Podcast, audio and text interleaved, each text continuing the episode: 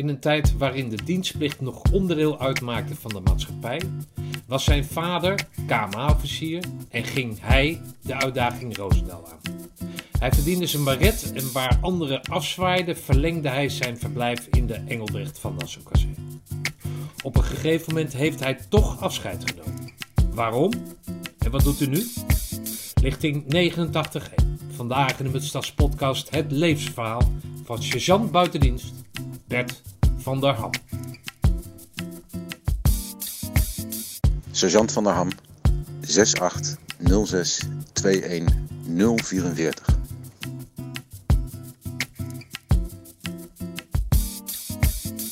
Ik ga meestal naar mensen toe. Uh, maar vandaag is er iemand naar mij toegekomen. We hadden al een, uh, in, in, in een vroeg stadium van de podcast hadden we contact met elkaar. En het is eigenlijk nooit van gekomen, maar een beetje commando die blijft doordringen. En doorgaan. En uh, daarom zit Bert tegenover me. Bert, uh, welkom. Ehm, ik heb begrepen dat jij van een paar jaar later bent dan, dan dat ik ben. Dienstplichtig. Ja, van welke lichting ben jij? Ik ben van lichting 89-1 opgekomen in. Uh, wat was het? Berg op Zoom, Kort, Kort Heiligerskazerne, als ik me niet vergis. Op 2 januari. Oké, was dat dan um, ten tijde van dat de kazerne verbouwd werd? Nee, dat was daarna. Oh, oké. Of tenminste, dat de, de verbouwing was daarna. Oké. Dus wij zaten gewoon in het oude. Uh, de oude Engelbrecht van Nassau kazerne kwamen in, eh, in de loop van de middag. En uh, ja, dat was, uh, als ik me goed herinner, of het goed uh, naar boven haal, een oud ja, garnizoen. dat lag dicht tegen de Belgische grens aan daar. En was vlak voor de, of na de Eerste Wereldoorlog hebben ze dat daar neergezet. als een soort grensbewakingspost. Oké, okay. daar kwam je op? Ja, dat was in Roosendaal, de ja. Engelbrecht van Nassau kazerne. De Duitsers hebben er natuurlijk gezeten in de Tweede Wereldoorlog. Oh, is het zo? Ja. ja. Die, hebben daar, uh, die hadden daar ook wat manschappen en materiaal staan. Hm. En toen kwam het uh, in, ik meen 19, nou begin jaren 50, ik denk 51 of 52. Toen hebben ze het, uh, de standplaats gemaakt voor het KCT. Okay. Dus daar kom jij op voor je dienstplicht? Ja. En uh, had je zin om dienst te gaan? Nou ja, nee. Ja, omdat het, ja, het was verplicht. Dus ja, eh, ik ben wel zo iemand van, nou ja, het moet. Dus ik, ik zag niet echt een, een reden om het niet te doen. Ik ben niet zo'n pacifistisch ingesteld iemand of wat je noemt destijds een soort van dienstweigeraar. Nou, dat doe je gewoon. Hm. En ja, had daar op zich wel zin in was wel... Maar onderbrak het jouw schoolcarrière? Nee, zeker niet. Of, of, of zag je dat als welkome onderbreking? Nee, of, zeker niet. Nee, wat was jouw toekomstperspectief toen je van school ging? Nou, dat was er niet, want ze hebben me zo'n beetje op iedere school getrapt in Den Haag die, die ik van binnen gezien heb. Erop of eraf? Daaraf. Oké. Ja, dat was nou niet een onwijs florissant triomfverhaal, om het zo maar even te zeggen. Ik heb uh, op de HAVO gezeten in Voorburg. Toen uh, moest ik uh, naar de MAVO, want de cijfers waren slecht. Dat haalde ik wel met vlag en wimpel. Maar ik heb ook twee jaar echt uit mijn neus lopen vreten en alleen maar lopen feesten. Dat was ja, echt wel een, een, leuke tijd wat dat betreft. toen dacht ik, ja, wat nu? Dan ga ik naar het middelbaar middenstandsonderwijs. Nou, dat werd ook een fiasco twee jaar gedaan. Uh, en toen dacht ik, ja, ik heb toch die, die dienstplicht nog. Ik had uitstel gekregen. En uh, ik heb mezelf toen uh, gemeld bij dienstplichtzaken. dat ik vervroegd oproepbaar was. Want ik had uitstel tot, weet ik veel, 2000, nee, 1990 of zo, of 91. Hm. En toen hebben ze me op de hoogte gebracht dat ik inderdaad binnenkort een oproep zou krijgen. En ja, dat was dat. En aangegeven dat je naar het uh, korps Ja, dat is een beetje uh, iets anders gegaan. Want mijn vader uh, was KMA-officier. Eh, en kwam op een gegeven moment naar me toe en die zei: Joh, Bert, eh, ja, jij gaat dan eh, heel leuk in dienst, maar eh, ja, misschien kan ik iets voor je betekenen. Ik zei: Ja, pa, wat bedoel je dan? Nou, ja, ik kan een telefoontje plegen. Dan kan je misschien eh, op een rijschool worden geplaatst. Dan haal je daar je rijbewijs. Of ehm, ja, ja, iets anders. Nou, wat zijn dan eh, zo'n beetje de mogelijkheden? Nou ja, die zijn eigenlijk eindeloos, want er kan heel veel bij Defensie. Nou moet je weten dat eh, mijn vader, mijn ouders zijn gescheiden. Mijn vader is hertrouwd. Eh, en die, mijn stiefmoeder die heeft twee kinderen. Waarvan de oudste is een zoon en die heeft in de ECO gezeten. En is daar ontheven. Die kreeg een dubbele longontsteking en dat was eh, allemaal eh, ja, niet zo best in die zin. Die werd toen overgeplaatst naar een of ander eh, ja, wat minder aangeschreven onderdeel. En ik denk dat dat achteraf, ja ik weet niet, dat was in 84, 85. En die is toen op uitzending gegaan naar Libanon. Nou, dat vond ik eigenlijk wel ja, de moeite waard. Dus hij, hij werd ontheven bij uit de ECO. Toen ging hij herstellen. En daarna heeft hij zeg maar, zijn dienstplicht verder vervuld in Libanon. Ja, ik weet niet exact hoe dat gegaan is. We hebben het er nooit echt over gehad. Maar ja, er kwam op een gegeven moment een oproep van eh, mensen die naar Libanon willen. Nederland eh, deed mee aan dat eh Unifil heette dat. Ja. En zocht daarvoor militairen. En eh, dienstplichtigen die konden dus zich daar ook voor opgeven. Hm. En eh, nou, dan moest er natuurlijk, omdat er, eh, ja, hij was dienstplichtig en hij was minderjarig. Dus daar moest een verklaring komen van zijn ouders.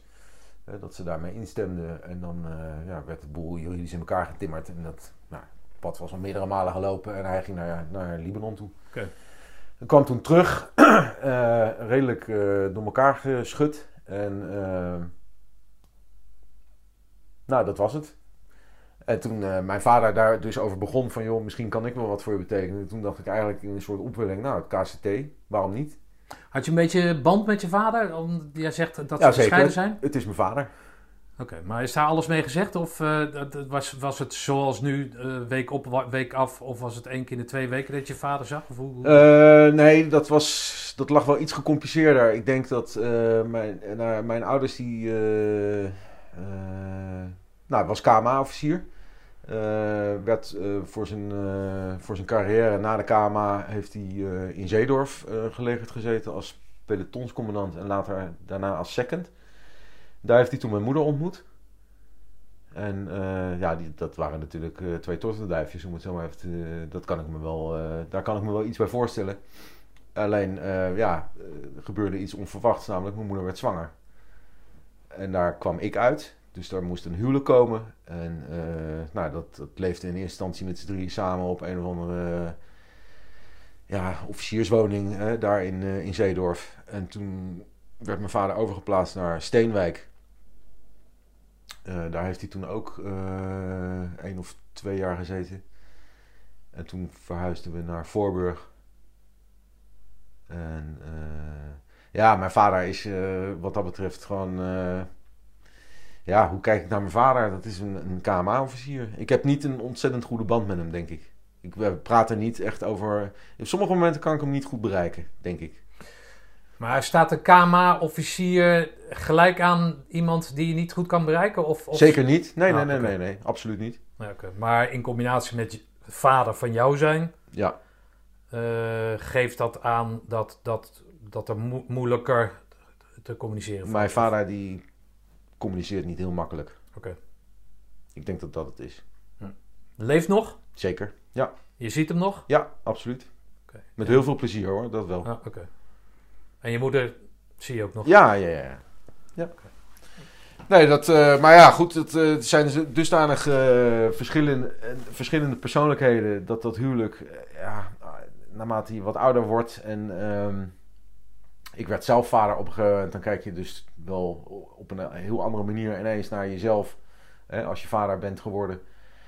En eh, naar je eigen jeugd en je ouders. En eh, ik denk eigenlijk dat eh, ja, dat huwelijk dat was ten dode opgeschreven vanaf dag één. Hm. Is jouw moeder Duitser dan of niet? Ja. Ah, oké. Ja, zij was eh 19 toen ik geboren werd. Had alleen daar VWO-diplomaatje. En kwam, ehm, ja, sprak de taal niet. En kwam in Nederland terecht. Hm, En ja. eh, mijn grootouders, eh, die vonden dat ook maar een beetje zo-zo. Dat dat dan in één keer een verkering eh, met een Duitse. Ehm, die gingen daar op zich nog wel redelijk mee om. Maar er waren ook familieleden die zeiden van... nou, daar hoef ik niks mee te maken te hebben. Dat wil ik helemaal niet. Hm. Want dat ja, was toch wel het oorlogsverleden. En ja... Ik denk dat het gelukkig maar zo is dat we daar nu anders tegenaan kijken. Ik denk niet dat mijn moeder de meest makkelijke weg heeft gekozen, wat dat betreft. Als je daar al van kiezen kunt praten. Ja. Ja, het was zo. Ja. En eh, zat in Nederland en eh, sprak de taal niet, had geen vriendinnen meer, eh, nog twee broers en een zus. En haar eigen familie die in Duitsland bleef. Daar werd natuurlijk wel regelmatig heen en weer gereden met het autootje. Eh, in de vakanties en dergelijke. Maar zij leerde met mij Nederlands. Hm. Eh, ik keek naar Sesamstraat en eh Pieper de Clown boekjes, bij wijze van spreken. En zo leerde zij ook de taal. En ik weet nog wel, dat, dat is wel een, iets, ja, daar moet ik dan wel vreselijk om lachen. Mijn moeder die toen zei van nou, Bert, want zo heet mijn vader ook. ehm, als je dadelijk of vanavond van je werk thuis komt, wat wil je dan eten? Eh, dan haal ik het eten. Eh groente, aardappelen, vlees of eh, weer iets anders. Nou, zei mijn vader, ik lust wel apenkool. En dan ging mijn moeder naar de groenteboer. Toen had je nog niet, niet zoiets als de Jumbo en de, de Albert Heijn. En dan stond ze daar en bestelde apenkool. Ik heb geen idee wat apenkool ja, is. dat is natuurlijk helemaal niets. Oh. Larikoek, ja, oh, zo. apenkool. Ja, ja, ja. Ja, oké. Nou, en dan had mijn vader de grootste lol natuurlijk. Ja, ja, zo is je vader. Ja. En ook wel op, eh, er waren officiersdiners en dat soort dingen. En eh, ja, dat, dat dan in één keer bleek dat eh, mijn vader eh, aan mijn moeder allemaal eh, woorden had geleerd. wat toch eigenlijk niet helemaal paste. Dus toen stond ze te dansen met eh, de directe leidinggevende van mijn vader.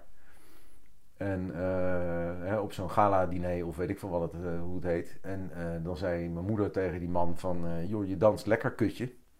Nou, ja. Dat is dan... Ik vind dat grappig. ik hou daarvan. Nou, dat Ja, ja, ja. de zoon van je vader. Ja, daar, daarin verschillen we niet heel veel. Want die, die, die gekke humor, dat zit er wel in bij mij. Oké. Hey, maar je komt dus uit een, uit een relatief militair nest.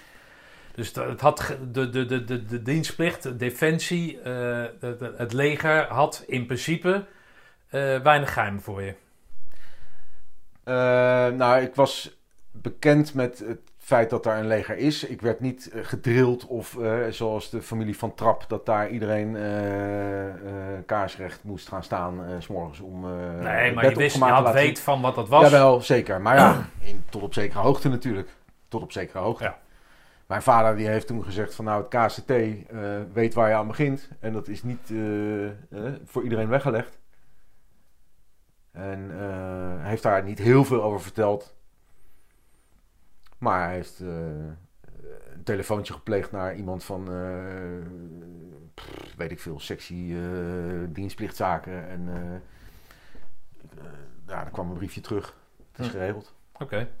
Dus jij gaat daarheen. Je weet een soort wat het is. Omdat je vader... Nou ja, je vader zegt dat het eh, niet voor iedereen is weggelegd. Ja. Dus je, je hebt wel enigszins... Kan je een inschatting maken wat dat dan eh, zou kunnen zijn. Ben je een beetje fit eh, rond die tijd? Ben je Nou, sportman? Of, Nee, zeker niet. Oh. Nee, nee, ik rookte, ik rook nog, ik dronk, ik drink niet meer. Ehm lang leven de lol. Nee, maar niet voetballen. nee, geen sporten, geen teamsporten. nee? Ik heb vroeger in mijn eh, jongere jeugd heb ik wel eh, veel gezwommen. Eh, Oh, het zwembad in Voorburg. Ja. Hoe heet dat ook weer? poeh, de vliegenmolen. Oh ja, daar heb ik nog zwemles gehad. Ja, daar heb ik mijn diploma's gehaald. En later deed ik ook aan wedstrijdzwemmen. Maar dat was allemaal eh, ja, gewoon eh, in de vrije tijd. En Hm. dat stelde niks voor. Niet aan wedstrijden of niet aan competities of eh, toernooien, dat soort dingen. Dat, Maar- dat, dus zo goed voorbereid was je Nee, niet. zeker dat je niet. dacht van nou, het, het zal daar zwaar zijn. Dus ja, maar ik, had geen flauw idee wat, wat, nee? wat me te wachten stond. En ehm, ik was eigenlijk, ik kan me nog wel herinneren, in die eerste dagen was ik gewoon, nou, ik wil niet zeggen geïntimideerd, maar wel hevig onder de indruk van alles. Ik vond het, eh, nou, wel eh, een tikje beangstigend. Dat ik dacht van, nou, god, moet dit nou en eh, wat heb ik nou weer gedaan, zoiets. Ik met mijn grote bek. Nou, Ja, had je we- grote bek? ja, best wel. Zeker. Ja, ik denk wel dat ik dat kan zeggen. Ja.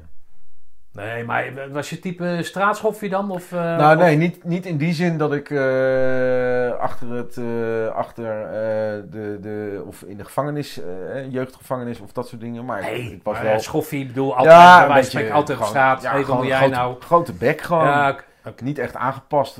Ik werd niet voor niets van school gestuurd. Ja, en ehm, ja, ook wel. Dus dan heb jij moeite met, met, met hetgeen wat ze je daar dan aanleren. Marcheren, eh, goed... eh, eh, binnen je- Defensie. Ja, nou, je bed opmaken, die kast eh, Ja, het is, het is gewoon een, een, een, een, een soort eh, keurslijf. Oké. soort van waar je natuurlijk, ja, ja, zo willen we het. Nee, snap ik. Maar pas je dat? Of, of verzet je daartegen? Nee, ik kon daar wel redelijk mee omgaan. Ik denk niet dat ik me in die eerste maanden sowieso, hè, je- alles is natuurlijk in het teken van, we willen die groene bret halen.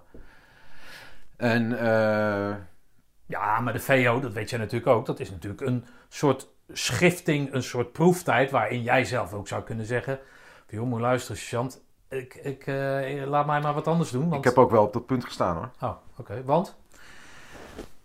Nou ja, fysiek eh, ja, haalde ik het net. Ik kan me herinneren dat op de eerste dag, of misschien op de tweede dag, liepen we natuurlijk die beruchte Cooper-test. Nou, dat haalde ik echt op de meter, 2400 meter. En was helemaal dood. En ehm, ja, de rest daarna, eh, ja, fysiek, nou, moest ik me wel redelijk inspannen, ja. Hm. En ehm, ja, ik vond het, wat het meeste mij is bijgebleven van die hele vooropleiding, is dat, dat ik het gewoon, de manier van communiceren, dat was natuurlijk super soepel. Dat stelde niks voor. Alleen er was iets ongrijpbaars aan, aan die instructeurs en aan die andere mannen die daar rond zag lopen met die groene beret. Ehm, dat ik dacht, ja, zou ik dat ook kunnen bereiken? Zou ik dat kunnen halen? En ehm, nou, daar had ik wel ernstig mijn twijfels over. Daarnaast was het zo dat in die tijd werd gewoon eh, best goed uitgelegd wat je te wachten stond in die zin. Dat ze zeiden, de eerste mensen die uitvallen in de ECO of in de vooropleiding, die kunnen op de kazerne blijven. Die krijgen dan een, een, eh, een andere opleiding. Die komen bij het verbindingspeloton of bij de stafcompagnie of in het logistiekpeloton. Maar op een gegeven moment zijn die plekken vol. En de uitvallers die daarna komen, die eh, gaan dan eh, het land in. Ja, sorry. Hm. En nou, dat wilde ik per se niet. En toen heb ik wel op de dag dat dus bekend werd eh, wie er niet wilde of konden of mochten door naar de ECO, werd natuurlijk ook duidelijk wie er wel door mocht. eh, de ECO in. En toen heb ik wel voor het instructeurs eh, ja, kamertje, weet ik veel, dat was daar in het vooropleidingsgebouw, schoolinstructiecompagnie. Toen heb ik wel gedacht van, ik zeg toch maar dat ik er vanaf zie. En, eh, want ik wilde per se op de kazerne blijven eigenlijk.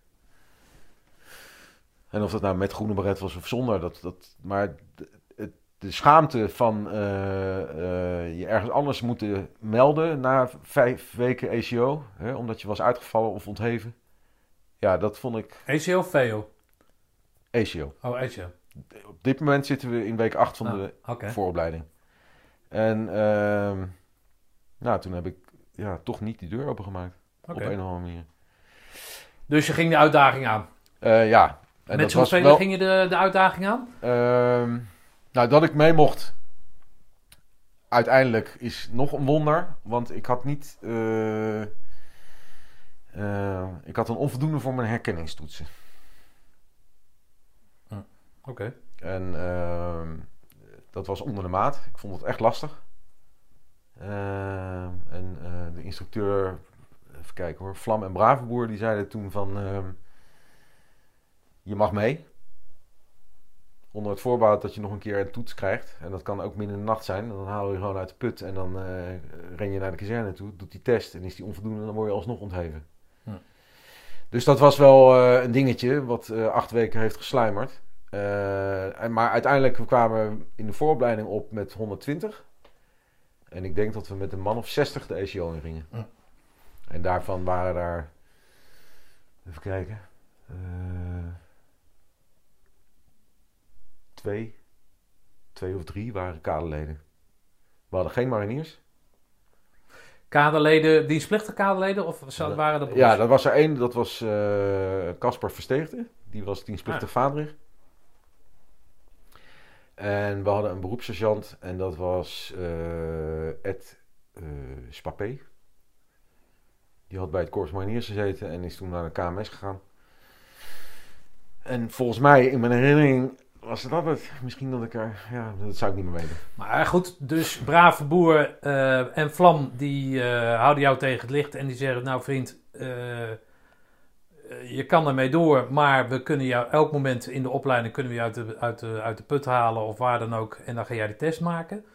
Eh, ging jij dan aan de slag met leren van die, I, nee, die T64 en, en dat soort zaken? Of dacht je, nou, dan zit Ja, er was zo'n map herkenningsmateriaal, zo'n zo'n grijze ordner. Nou, die mocht eigenlijk niet de kazerne af, maar die heb ik stiekem meegenomen. Ja, en dan zat ik daar een beetje in te bladeren. Maar Ja, het, het, het- ja, na twee, drie weken had ik al zoiets van, nou ja, we zien het wel. Oké. En hebben ze je. Nee, Oh, is nou, niet gebeurd. oké, dus die map die kan je nu wel inleveren. Ik heb hem nog steeds thuis liggen, ja. Ja, Nee, nee, nee, nee, nee. nee. vandaar dat daarna al mis is gegaan natuurlijk, want de map was Ja, weg, de eh. map was weg en eh, ja, iedereen in paniek. Hey, hoe ging het met je, met je grote bek? Was dat eh, iets wat, eh, wat stand hield? Of had je zoiets van... In de nou, ECO bedoel je? nou ja, gewoon. De, die VO gaat natuurlijk. Dan zie je natuurlijk steeds meer mensen hè, met grote bek afvallen. Dus dan blijven er een paar grote bekken blijven, blijven open. Waaronder jij dan. Ja, ik weet niet. Kies je dan eh, eieren voor je geld? Of, of zit jij nou eenmaal zo in elkaar? Ik denk dat ik... Maar wijsheid soort van komt met de jaren, hè, Stefan? Ja, maar die ECO duurt maar acht weken. Dus, Dat klopt. Nee, ik had daarna nog wel een grote bek. Oké. maar vertel eens hoe een grote bek eruit ziet in die ECO dan. In de ECO niet. Oh, dat niet. Nee, oh, oké. ja, nee, dat, dat, dat... Ja, god, ik heb, ik heb mezelf, moet ik eerlijk zeggen, redelijk gehouden aan alle regeltjes. Ik ben één keer op mijn vingers getikt door eh, de commandant van destijds. Die zag mij toevallig tijdens de corvée, 's morgens vroeg. Op het tentenkamp liep hij eh, het instructeursverblijf in. En toen was ik niet aan het looppassen. En toen keek hij me alleen maar heel donker aan. En toen zei hij, wat jij doet is dodelijk. Wie zei dat? Dat was luitenant Rademakers. Maar daar stond geen repsaai op. Nee, gelukkig niet. Oké. Maar ja, dat had zomaar gekund. Want Ja, ja, oké. Maar grote bek doel ik op dat je tegendraads bent, dingen in twijfel trekt. Nee. Oké. Nee, wat dat betreft vond ik het heerlijk dat ik eh, dat daar eigenlijk. ehm, ja, ik hou van kaders. Ik heb dat wel nodig. Hè, dit is afgebakend, zover ga je en niet verder. En ehm, ja, daar gedij ik wel redelijk in. En als ik dan, eh, ja, mijn groene beret heb Dus gehaald. en jouw, zit- jouw, jouw jeugd, heeft jou, in jouw jeugd heeft het ontbroken aan kaders? Is dat dan de conclusie? Nou, ik denk dat dat iets te makkelijk is. Want mijn vader was zeker niet de makkelijkste. Maar die zag je nooit. Nee, dat is niet waar.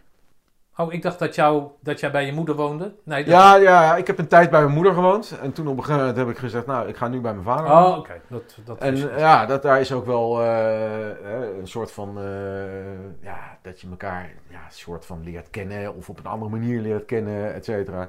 Maar ik kan me nog wel herinneren dat ik op een gegeven moment ook wel tegen hem opstond en zei van, nou, ik ben het gewoon niet met je eens. Hm. En dan hield hij zijn mond en dan, ja, ik weet niet. Dan, dan, Wat vond jouw vader van dat jij steeds verder kwam in die, eh, in die eh, ECO? nou, dat is ook, ja, hij heeft daar nooit echt iets over gezegd.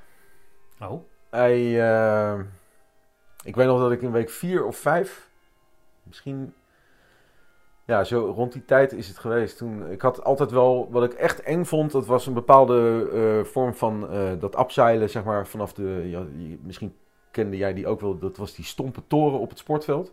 Dat ding was acht meter hoog. En daar stond je dan op En dan zat er in het midden, op de bovenkant, zat zo'n ijzeren... Ja, waar je schepen aan kan aandekken of eh, afmeren. Zo'n, zo'n, zo'n, zo'n, zo'n, Geen idee.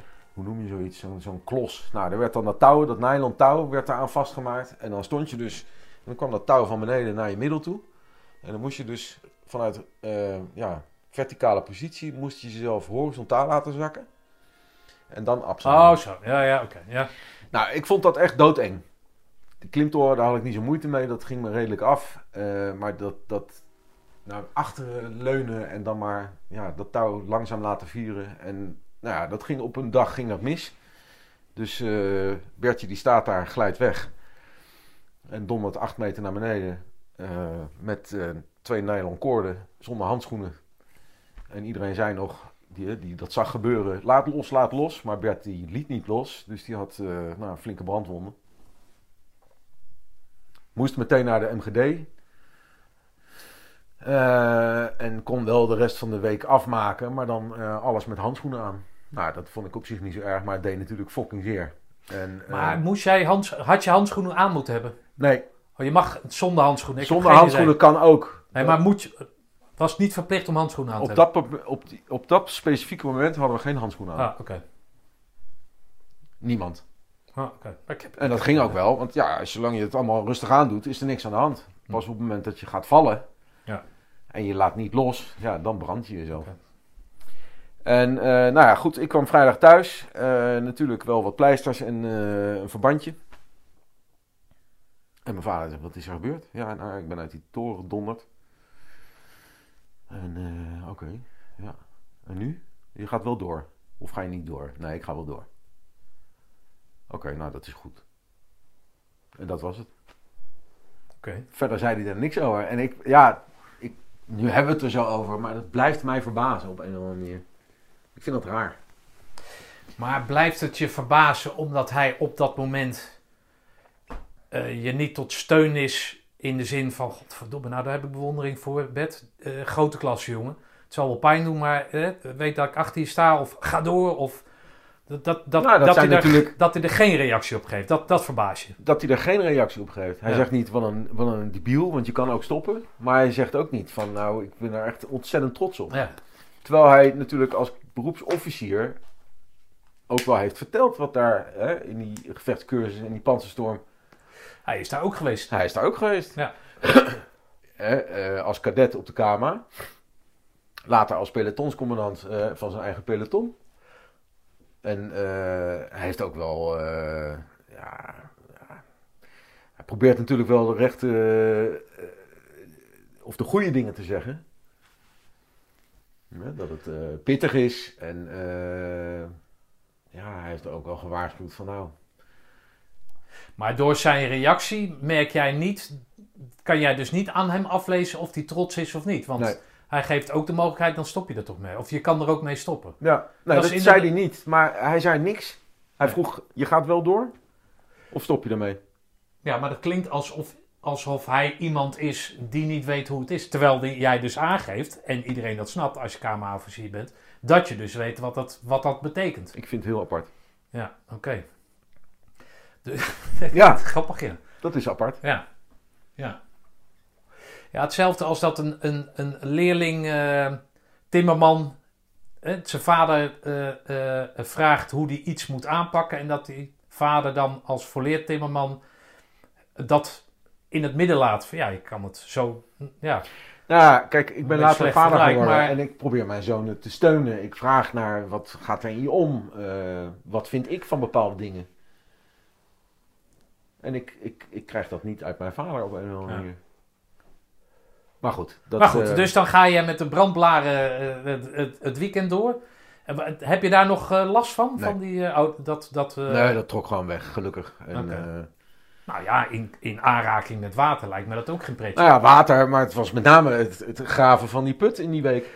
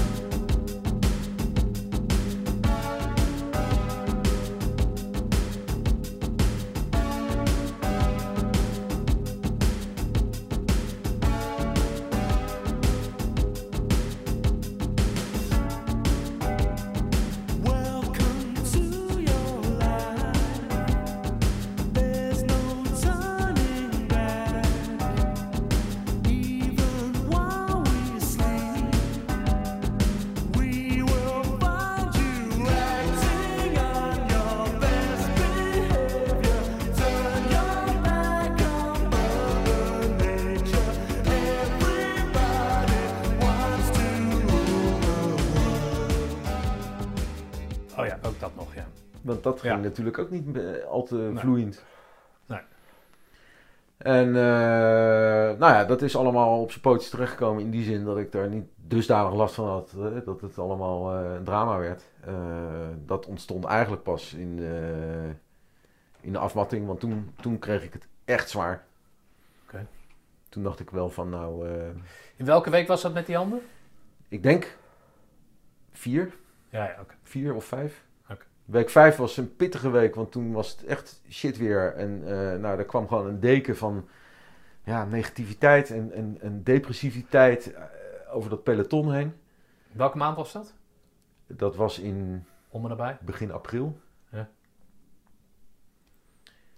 Eh, Slecht weer is regen. Ja, slecht weer. En eh, er leek geen einde aan te komen. Het was gewoon echt wel... En er waren natuurlijk al behoorlijk wat mensen. Hè, er was al een behoorlijke schifting geweest. Eh, ja, dat is op een gegeven moment ook eh, bier van een vent. Ik zal geen namen noemen, maar eh, dat was echt wel iemand die organiseerde de zaken goed en sterk. Mentaal ook fit, hielp anderen, gaf tips. Trok echt aan mensen ze er doorheen van kom op, niet, niet zeiken nou en je kan het, weet je. Dat was echt wel een motivator binnen dat hele gebeuren. Ja, die zag ik toen in die kaartlezeroefening op donderdagnacht. Nou, die, die was in, in tienen gebroken. Helemaal naar de kloten. Stond met zijn wapen op een boom te beuken. Dat iedereen op de vijf sprong, notabene. Dus de kans dat daar een instructeur rondliep. En wij stonden echt van, jezus, godverdomme man, doe niet. En eh kap ermee, gek. Je brengt ons allemaal, weet je, is, dit schiet niet op. Die, Zat er doorheen dus. ja, die zat daar helemaal doorheen. En dat was voor mij toen ook wel zo van, fuck, het kan dus echt gebeuren. en die is afgevallen? Nee, die heeft het wel gehaald. Oké. Echt met hakken over de sloot, dat wel. Want hij was gewoon te groot en te zwaar. Hij liep gewoon echt in de afvatting. Nou, daar bleef niets van zijn poot over. Hm. Je moest dat mee torsen. En, eh, Maar goed, hoe was Marceledam dan als je zegt dat acht weken... Ja, dat vond ik wel leuk. Eh, ik weet niet eens meer hoe ze heten, maar dat waren allemaal die klimroutes en eh, die, die, die, die, die, die, ja, die veldlopen en dat soort dingen. Eh, ik kan wel redelijk op hoogte werken in die zin. Ik vond dat niet eng of zo. Nog een foto van ergens dat ik, eh, dat- ja, er was zo'n, zo'n, zo'n, zo'n ja, eh, gewoon zo'n stalen kabel met van die trappetjes wat heen en weer ging, waar je dan overheen moest lopen. En dat was echt wel op eh nou, 150 meter. Ongezekerd alles. Nou, ik vond het wel... eh, En die speedmars? ja, dat was ook kut. Oh, was Ja, ja, daar liep ik helemaal achteraan. Dat was echt eh, geen feest. Ja. En met name omdat ik... En dat... Ja, ik wist niet wat daar ging gebeuren. Weet je, dat, dat vond ik echt wel eh, iets waarvan je dan... Oké, nou ja, je geeft je aan over. Alles kan. Maar ja, dan heb je het eerste stuk van, weet ik veel, 5, 6 kilometer heb je gehad. Nou, dan kom je terug en dan eh, krijg je een uitbrander. En dan kan je nog een keer. Nou, dat was wel... Want tot dat moment ging het redelijk. Kon ik het goed bijhouden. Was er twee keer speedmars achter elkaar dan? Ja, bij ons flikten ze dat wel. Nou. En misschien waren het eh, kortere stukken, maar in ieder geval, we zijn toen teruggekomen in dat, op dat Ja, ik heb geen idee meer hoe wij dat... eh, Ja, dat was, ik vond het echt, echt, ik vond dat zo'n luizenstreek van die gasten. Ja. Ja, dat hoort er natuurlijk bij, maar ja, dat, dat, dat, ja, heb ik wel eens gehad tijdens, eh, eh, ik denk zelfs dat het in de commandantenmars was, mars was, dat, dat we op een gegeven moment zien van, hé, hey, kut, we komen bij de vijfsprong en we zijn weer in de buurt. En dan loop je langs Bakker uit Roosboom en we lopen gewoon door. Dat iedereen denkt van, ja, maar wacht, we moeten hier rechtsaf, eh luid. Kom op. En heb je niks van gezegd? Nou, dat nee. hij zich aan het frissen was of zo? Nee, dat, eh, dat, eh, nee. Want zelfs in die laatste nacht hebben ze nog wel eh, de duimschroef aangedraaid hoor. Hm. Bij eh, een enkeling. hey, jouw favoriete eh, dieptepunt? Nou, dat was in de afmatting. Dat was, eh, wij liepen op Walcheren.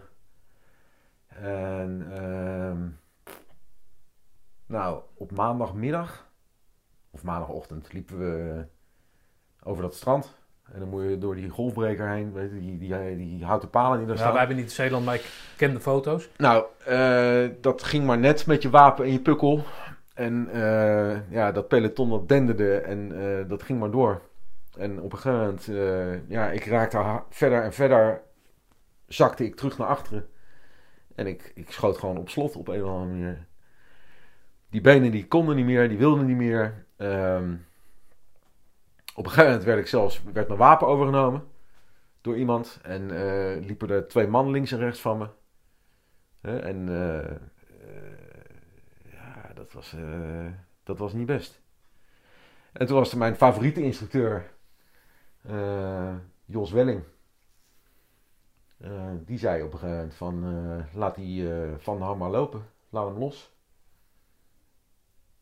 Ja, maar ja, we moeten nog maar een klein stukje. En, nee, Favoriet in de zin van? nou, dat het niet mijn favoriet was. Oké. Ik scheet echt peulen voor die man. En die zei toen tegen mij van, je, loopt hem, je loopt het gat dicht. Hè? Want het peloton dat liep inmiddels al eh 50 meter vooruit. En ik ging verder en verder, zakte ik terug. En die zei van, eh, weet je, je haakt maar aan. Hoe je het doet, doe je het. Maar je hebt nog, eh, weet ik veel, 150 kilometer te gaan. En dat gaan we niet eh, met een man links en rechts van je doen. Hè, waar jij aan hangt. Dus dat, dat, hij gaf dat jou gaat- ook weer een kader. Ja, absoluut. Nou, en op een gegeven moment liep meneer Welling, die liep gewoon door. Die liep bij me weg. Dus dat was... En toen liep ik alleen op het strand van Walcheren. En ik, ik zie dus dat peloton op een gegeven moment... Nou, dat, dat, ik zag alleen nog maar in de verte, zag ik het. En ik liep daar in mijn eentje met, met ja, alleen mezelf. Nou, dat vond ik vreselijk. En het, het, het, het zwaard van Damocles, wat gewoon tegen me gezegd wordt, was van eh, je haakt aan en anders lig je eruit. Nou, aan het eind zie ik op dat peloton, eh, dat gaat eh, achter een duinpan, verdwijnt dat. Nou, ik, ik wel, eh, ik heb ook lopen janken daar. Ik dacht van, nou, dit is het einde. Dit is, voor mij valt nu het doek. Alles is voor niks geweest. En ik strompelde dus ook achter dat duin langs. En zie daar een soort, ja, wat dan blijkt in Koude Kerken, de openlucht kerkje. Het is een prachtig eh, ja, symbool geworden eigenlijk voor mij in mijn herinnering. Ehm, en ik zie daar een, een, een jeepje staan en een ziekenbak. En eh, ik loop daar dat, dat, dat, ik weet niet meer, een poort of een deur. En ik loop daar naar binnen. En het is een openluchtkerk, het zijn vier muren. That's it. Met een overkappingje en een deurtje voor de pastoor of eh, god mag weten wat, wat erachter zit. Misschien een bezem. En iedereen loopt daar rond. Dat hele peloton met, met een aantal eh, mannen van de kazerne en eh, de instructeurs die erbij waren en eh, de ziekenverzorgers en weet ik veel wat allemaal. En iedereen loopt te vreten en het eten was al uitgedeeld. Iedereen, ja, ik zag al mannen in de hoek zitten, die waren hun schoenen aan het poetsen en ja, het was gewoon rust. En ik kom daar aan en ik denk, nou, ik word over twee minuten over op mijn schouder getikt. En loop jij maar mee. Maar dat gebeurde niet. Dus ik ging heel stilletjes maar een boterham pakken. Ik denk, het zal me wel. En toen kwam daar wel iemand naar me toe en die zei, loop even naar de ziekenbak. En toen hebben ze gekeken naar mijn voeten en mijn schenen. En eh, nou, dat was behoorlijk opgezwollen. Maar niet dusdanig dat het niet meer zou gaan of zo. En eh, nou, toen hebben we de... eh, er kwam toen de en de dominee die kwamen. En die hebben daar een, eh, een preekje gegeven. En toen mochten we een uurtje slapen. En er kwam, ja, geen einde oefening of zo. Hm. Dus ik, eh, Dus het was niet van Cursus van de Ham, nee, melden, nee, gelukkig niet. enkeltje Roosendaal. Nee, dat is me bespaard gebleven. Oké. Maar het heeft er voor mijn gevoel absoluut omgehangen.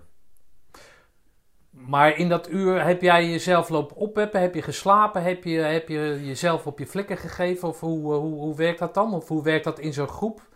Zijn er dan mensen naar je toegekomen? Heb je zulke buddies die dan zeggen... Godverdomme, Van de Ham, kom op Nee. nou man. Nee, nee, Wat dan? niemand. Heb je alles zelf moeten doen? Eh, in die zin, ja, tot op zekere hoogte wel. Tot op zekere hoogte wel.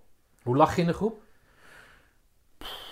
Ja, dat zou je aan de groep moeten vragen. Nee, snap ik, maar je hebt toch zelf ook een mening? Eh, ik denk dat ik. eh, Ja, dat weet ik eigenlijk. Ja, dat, dat weet ik niet. Ik denk dat ik eh, redelijk erbij hoor. maar ook wel een grote bek heb op sommige momenten. Hm. Stadse eh, puber. Want dat was het. Niks meer en niks minder. En ik heb daar absoluut voor moeten werken. Ehm, Maar is dat dan een leermoment als jij het hebt over grote bek en dat je dan jouw favoriete instructeur zegt van nou jongen, je moet het even zelf opknappen en anders is het klaar?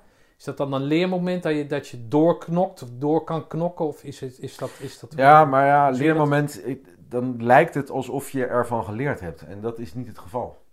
Want er waren wel vaker momenten in de ACO en ook later in de 104 hè, dat het pittig was of zwaar. En dan stompte je gewoon maar door. En er braken vanzelf ook wel weer betere tijden aan. Hm. En ik denk dat dat leermoment, hè, om het zo maar te zeggen, dat, dat, dat, dat de leercurve vrij plat bleef, om het zo maar even te zeggen. Maar dat je dus, ja, je had het toch gered of er werd niet ingegrepen of zo. En eh, met name in de ACO was dat iets, eh, ja, dat gaf wel een heel veilig gevoel. Aan de andere kant de onzekerheid van, eh, ja, je weet niet wat er boven het hoofd hangt. En dat je wel degelijk op sommige momenten moeite moet doen hè, en hebt om te doen wat daar moet gebeuren. Ja, Dus mag ik concluderen dat je dan zeg, zeg maar de, zoals ik ook hoor, daar gaat het niet. Maar de hele ECO er, je ervan bewust bent dat het elk moment afgelopen kan zijn? Ja, dat denk ik wel. Ik denk wel dat, kijk, er werd gezegd in de vooropleiding hè, over niveauverschil. Eh, wij moesten bijvoorbeeld, nou, ik denk dat, dat iedereen dat wel herkent die dit hoort. Eh, in de vooropleiding was het iedere dag krikkrak aan het eind van de dienst. Wat was dat ook weer? Ja, dat waren die... Die eh, oefeningen of zo ik Ja, dat ja. was eh voorrugsteun en eh buikspier- en rugspieroefeningen. En er werd op, echt op gehamerd, weet je. Blijf gewoon fit en eh, doe dit ook in het weekend. En eh, zet gewoon die lijn door, want je hebt dadelijk die kracht gewoon kaart nodig. En dan wordt op ingeteerd, et cetera, et cetera. Nou, dan ga je van de VO naar de ACO. Hè, ehm, dat is een behoorlijke sprong omhoog, om het zo maar te zeggen. En tegen ons werd gezegd, nou, de eerste twee, drie weken blijft het niveau gelijk. Maar daarna gaat het bijna per dag omhoog. Hm. Hè? Mentaal en fysiek. Nou, en op een gegeven moment kom je dan... eh, ja, ik kon dat redelijk bijbenen. Maar ik ben me ook wel... Ja, gewoon... Het, het zuur geschrokken op sommige momenten natuurlijk. Dat ik dacht, hè, wat doen ze nou? Dat kan toch niet? Maar het kon wel.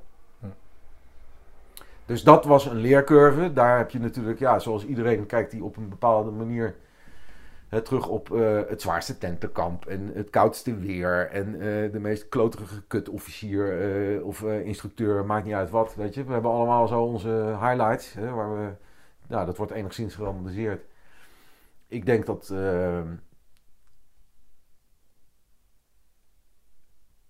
ja, ik moest er wel voor werken. Hm. En, en met mij, ja, iedereen. Er Met zoveel waren, vielen er nog mensen af in de Ja. laatste week? Ja, we hebben. Er zijn wel. eh, er was één kerel. ehm, nou, die was ijzersterk. Die man heette Vogels. Kwam volgens mij uit Amsterdam. En die kregen ze niet klein. En die is. eh, eh, maar dat was een. ja, gewoon. Dat was echt een tyfusjong. Want die pikte ook eten. En. ja, naaide ze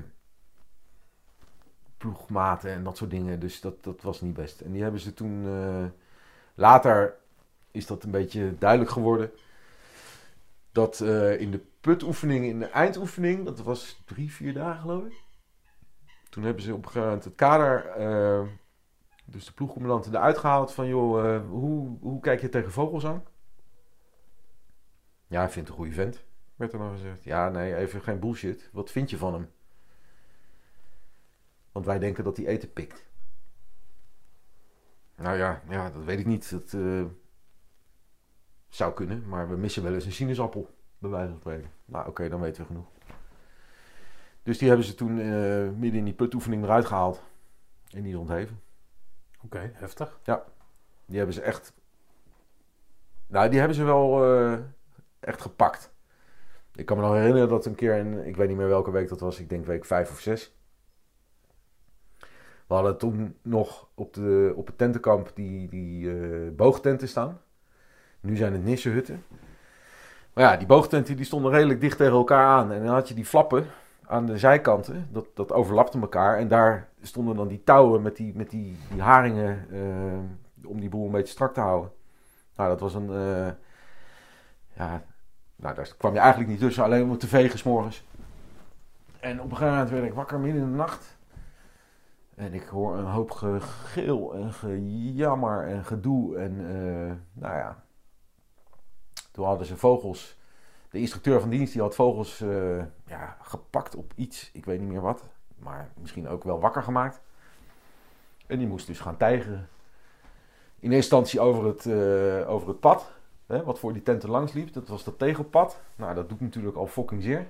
En toen moest hij tussen die tenten gaan doorgaan. Maar ja, dat ging helemaal niet. Want daar, stonden gewoon die houten haringen en dat touw. En eh nou, bleef natuurlijk met zijn wapen hangen. Er waren allemaal plasjes lagen erin. Dus het was zeiknat.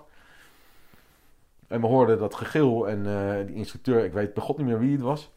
Maar die eh, liep alleen maar, wat loop je nou te mekkeren, vent?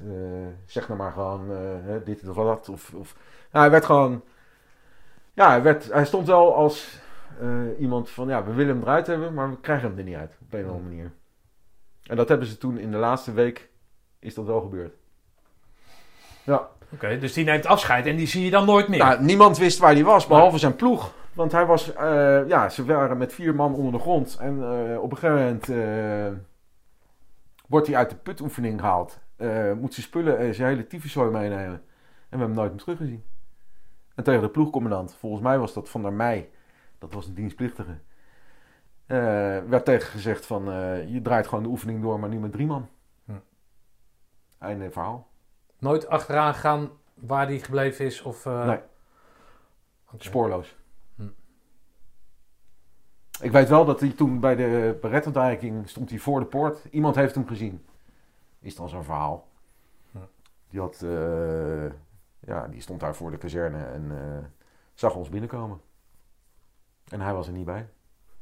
Nou, heftig. Ja, dat denk ja, ik wel. Ik zou, ik, dus, ja, ik zou, kan het- er een oordeel over vellen natuurlijk. Maar, nee, ik eh, zou niet willen ruilen. Nee. Want het lijkt me wel eh, Oké. Met zoveel ga jij richting eh, die Tranenpoort? 32 man. 30, 32 man. Oké. En daar is Kada van overgebleven dan? Ja, twee man. Dus die mensen die ik net noemde. Die marinier? Ja, die later bij de landmacht eh, is gekomen natuurlijk. Hè, dus, Ja. als, als cursist. En eh, dat was die sergeant 1. En eh Versteegde. De En vader. die, was in, die was die avond, vlak voor de commandantenmars, werd hij bevorderd tot vader. Ja, nou, dat was wel een heftig, heftig moment. Die hele eh, laatste week. Ja, ik kijk daar met goed gevoel op terug, omdat ik hem heb uitgelopen, om het zo maar te zeggen. Maar het was voor mij in ieder geval heel op aarde. Oké. En ook Dus dan in die, die laatste paar honderd meter of laatste kilometer of die commandantenmars, dat is die laatste mars toch? Dat Ja. is de commandantenmars. Bekruipt dan het gevoel je wel van, eh, nou dit zou wel eens kunnen worden Nou, dat, een was, bedje, of, eh, dat, dat was op de, toen we terugkwamen s'nachts op het tentenkamp. Ik denk dat dat rond een uur of twee, drie is geweest. S'nachts.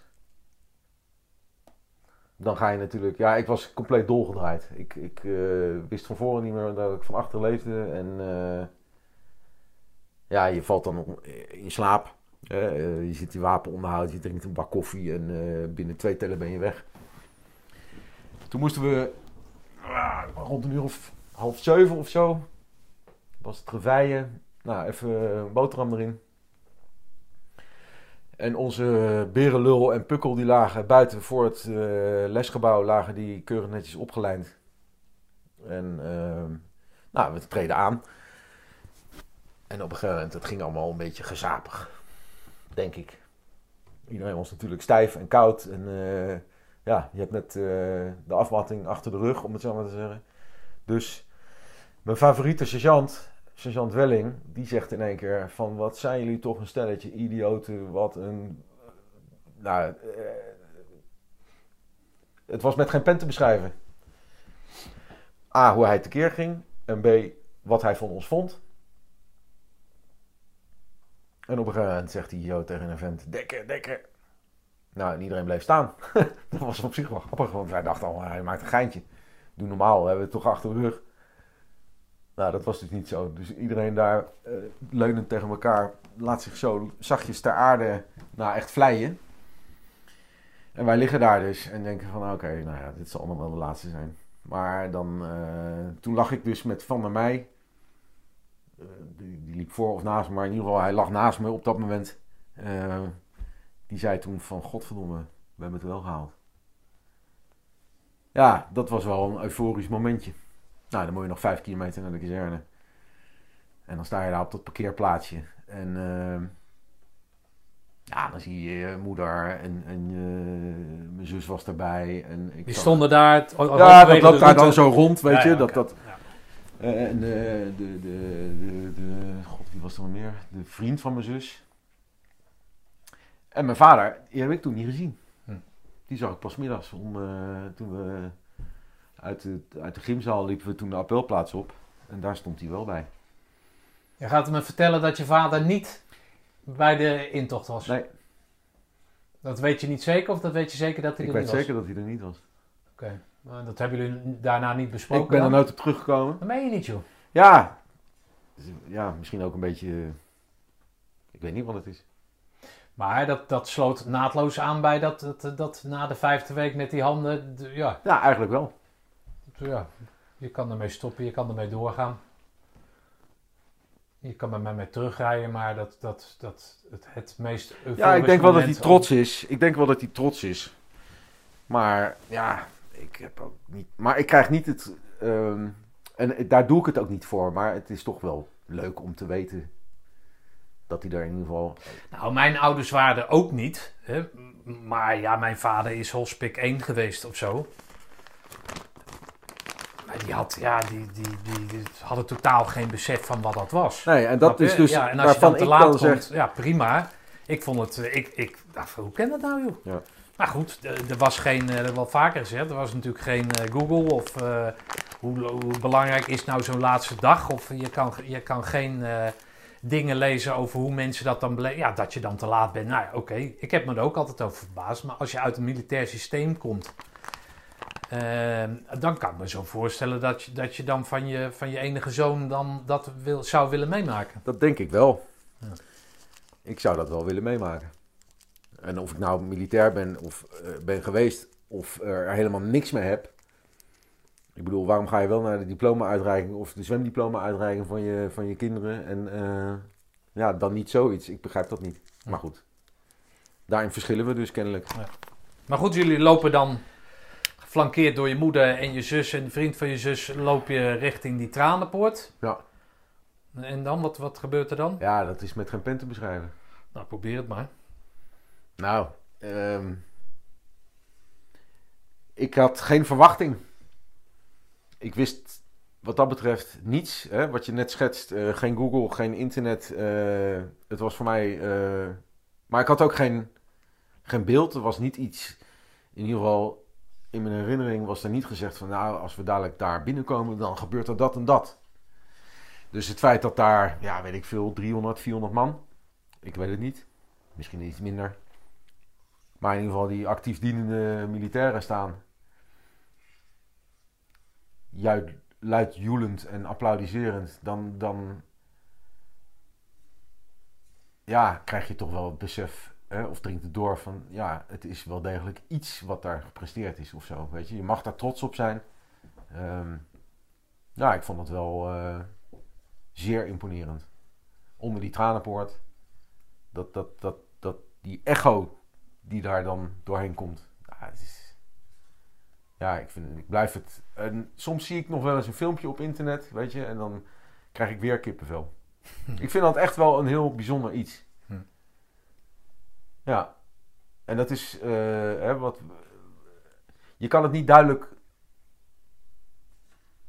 laten voelen of zo. Je kan vertellen over een mandarijn of een sinaasappel aan iemand van, nou, het ziet er oranje uit. Het is rond. Er is een schil omheen en dan dat vruchtvlees, dat is heel lekker fris. Maar je, je weet pas echt hoe die mandarijn smaakt als je hem proeft.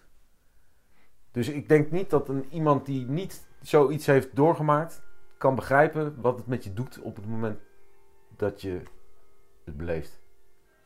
En dat is met heel veel dingen zo. Je kan niet aan iemand duidelijk maken wat het. Je kan wel omschrijven wat het betekent als je bijvoorbeeld vader wordt, zeg maar wat. Maar wat je erbij voelt als vader naar je kind toe, tenminste wat bij mij doet, Ja. ja, dat is ieder weer op zijn eigen manier natuurlijk. Het spreekt voor Een zich. hele gekke vraag, maar als jij er zo over begint, is dan die. die, die het, zal, het zal iedereen, nou, dan laat ik over mezelf praten, zal dat eh, romantiseren na al die jaren natuurlijk. Of in al die tijd wordt dat steeds meer geromantiseerd. Maar staat dat gelijk aan dat gevoel als dat je vader wordt? In je herinnering dan? Nou, op een heel andere manier, maar wel degelijk. Als iets van, nou, dit is eenmalig en zo uniek.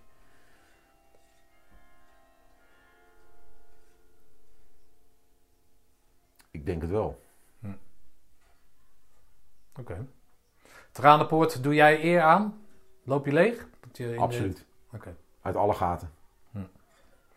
Dus gelukkig dat je gecamoufleerd bent op je gezicht. Ja, en ik had eh, geen bommenluik, dus ik bleef allemaal binnen. Nee, ik vond het echt... eh, ja, ik werd overmand door emoties. Ik denk dat, dat vrijwel niemand het droog heeft gehouden. En het is een heel persoonlijk eh, iets. En ik liep daar grommend om een... eh, ja, er kwam een of andere... Dat werd volledig overstemd. Dus niemand heeft het gemerkt.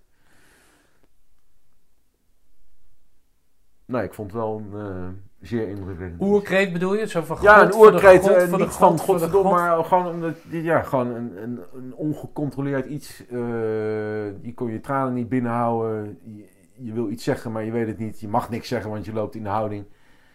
Het is gewoon een ontlading van, van, van hier tot Tokio. En dan sta je daar op, dat, op, dat, op die appelplaats. Nou, dan luister je naar zo'n blikkerig bandje van... eh, God, hoe heet die beste man? Nou, dat vond ik een aanfluiting. Ja? Ja, dat vond ik helemaal niks. Dat lied? Ja. Oké. Ik ben later... eh, Ja, de, de kwaliteit van afspelen die eh, Ja, in vergelijking met nu, is dat... beter, joh. ja. Doe normaal. nee, tuurlijk. En ik, Maar het hoort er wel bij. het, ja, maar het, ik vond het echt als een, een, een... Het sloeg als een tang op een varken. Ja, ik was laatst, of laatste tijdje terug, was bij eh Jean Thijssen, of de kapitein Thijssen buitendienst. En op een gegeven moment gaat zijn telefoon en hij zegt, eh, luister, luister. Hij liet gewoon de telefoon overgaan, want we zaten inderdaad midden in de podcast. En dat was dus, dat had, als, had hij als ringtoon, dat was datzelfde lied, alleen dan eh, vertaald naar het. Nederlands, de Nederlandse versie. Ja, ik ben later bij... eh, eh, via de commandovereniging Noord-Holland, waar ik lid van ben. Nou, dan mochten destijds per vereniging twee mensen worden afgevaardigd, zeg maar. En ehm, ja, ik was toevallig, denk ik, een van de eerste die het mailtje las. Hè, er, was, er waren twee mensen die waren dan, dan aangemeld, waarvan er één op het allerlaatste moment zei, ik kan niet. Dus er was een plek vrij. En Steven van Oh, Willigenburg, die stuurde dus eh, aan iedereen een mailtje open. En ik was de eerste die reageerde. Dus ik, ik was denk ik een maand lid. En eh, Nou, met wie ben je gegaan ja, god, hoe heette die nou? Dat was, een, eh, dat was wel grappig. Ehm, ik weet even niet hoe die heet. Laten we hem René noemen. En ook een Amsterdammer, maar een grote bek ook. En die, maar dat was een hobbyist. Oh. Hij heeft wel zijn groene beret gehaald, dus we stonden daar netjes keurig met witte handschoentjes aan en eh, de hele reut. En toen bleek dat hij een hobbyist was. Hij zat bij, eh, ik denk, het logistiek peloton en heeft toen bijgetekend om Hm. puur en alleen om de Nou, groene mooi beret te halen. En hij was klaar met zijn ACO en toen zwaaide hij ook af. Maar ja, het- het- ja hij vindt dat dan, ja, denk ik, toch ook wel iets moois hebben. Dat, Nou, is toch mooi? Blijft, ja, absoluut. Ja. Het, het blijft... eh, Nou, sowieso dat hij de kans heeft gekregen dan als dienstplichtig Ja. om in de laatste twee maanden die ESO te doen. Dat is natuurlijk ook eh, Ja. weinig eh, gegund, denk ik. Ik denk wel als je, als, je, als je beroeps bent of zo, maar als je dienstplichtig bent, omdat dan... Maar goed, toen waren we dus op die beretuitreiking en we melden ons daar om, god mag weten, iets van half acht of zo. Ik bedoel, en dan word je natuurlijk van een lijst, moet je je legitimeren en dan eh, kijken ze, ja klopt het? Nou, dan mochten we naar binnen, kopje koffie en dan eh, weet ik veel, tien over acht of zo, dan eh, lopen we allemaal naar die achterpoort, eh, wat vroeger de Nou ja, je hebt daar nu... Het is natuurlijk veranderd. En dan loopt dat... Er waren toen zeven man waren binnengekomen. Eigenlijk hadden er acht... Die haalden hun groene beret. Maar die achtste die... eh, die zat in het ziekenhuis, want zijn vrouw was bevallen die nacht. Dus toen hadden ze wel zoiets van, nou, dat kunnen we je niet ontnemen, dus ga daar maar naartoe. Hm. Dat mocht. Nou, mooi. Ja. Ja, dat is ook weer, ja, dat is dan een vergelijkbaar kippenvelmoment natuurlijk. Ja. Dan, dan voel je gewoon wat, ja, niet exact één op één, maar je kan je er wel heel goed in verplaatsen. En dat was, eh, ja, dan loopt dat naar de appelplaats en dan krijg je dan de Nederlandse versie. En dat, dat, dat staat net iets harder en het geluid is beter. En eh, een tekst waarvan je zegt, ja, daar herken ik me in. Ja. The Netherlands best. Het Ja. is niet de America's best. Fuck you.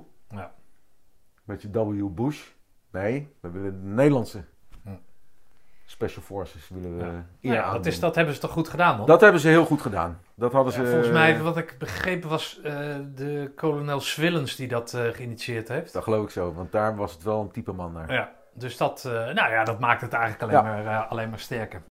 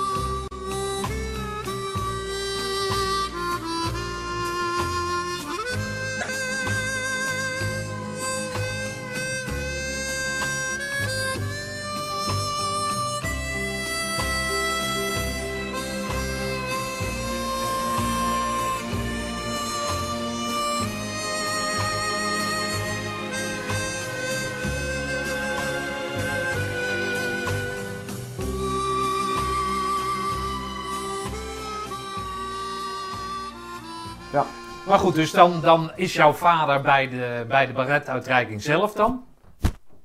En dan wordt er dus een, een, een, een lijfelijk contact, of ga ik hem nou te hoog inschatten, een lijfelijk contact. Hé hey, zoon, eh, gefeliciteerd. Of, of is het dan nog steeds van, nou, ja, je moet toch een baret dragen. Welke, weet je zo? Of Nee, hij was daar niet, niet cool onder, maar hij liep ook niet over van... Ik heb geen traan gezien bij hem, bijvoorbeeld. Maar was hij in uniform? Wat? Nee, nee, nee, nee. nee. Oh, oké. Nee. Had gekund, toch? Dat denk ik niet, want daar is mijn vader niet het type man naar. Oh, oké. Die eh, komt daar als burger. En niet als militair. Nou ja, ik heb laatst eh, eh, Peter Kortel, die zit ook bij de wandelclub volgens mij en ook bij het bol, hoe heet dat, parachutespringen, weet je Ja. wel, de bol springen. En die, zijn zoon, eh, Jackie, die haalde de rode beret. En Jackie had tegen zijn vader gezegd, pa, weet je wel, doe nou je groene beret. neem. En, en eh, ja, ik ga mijn beret dan niet opzetten.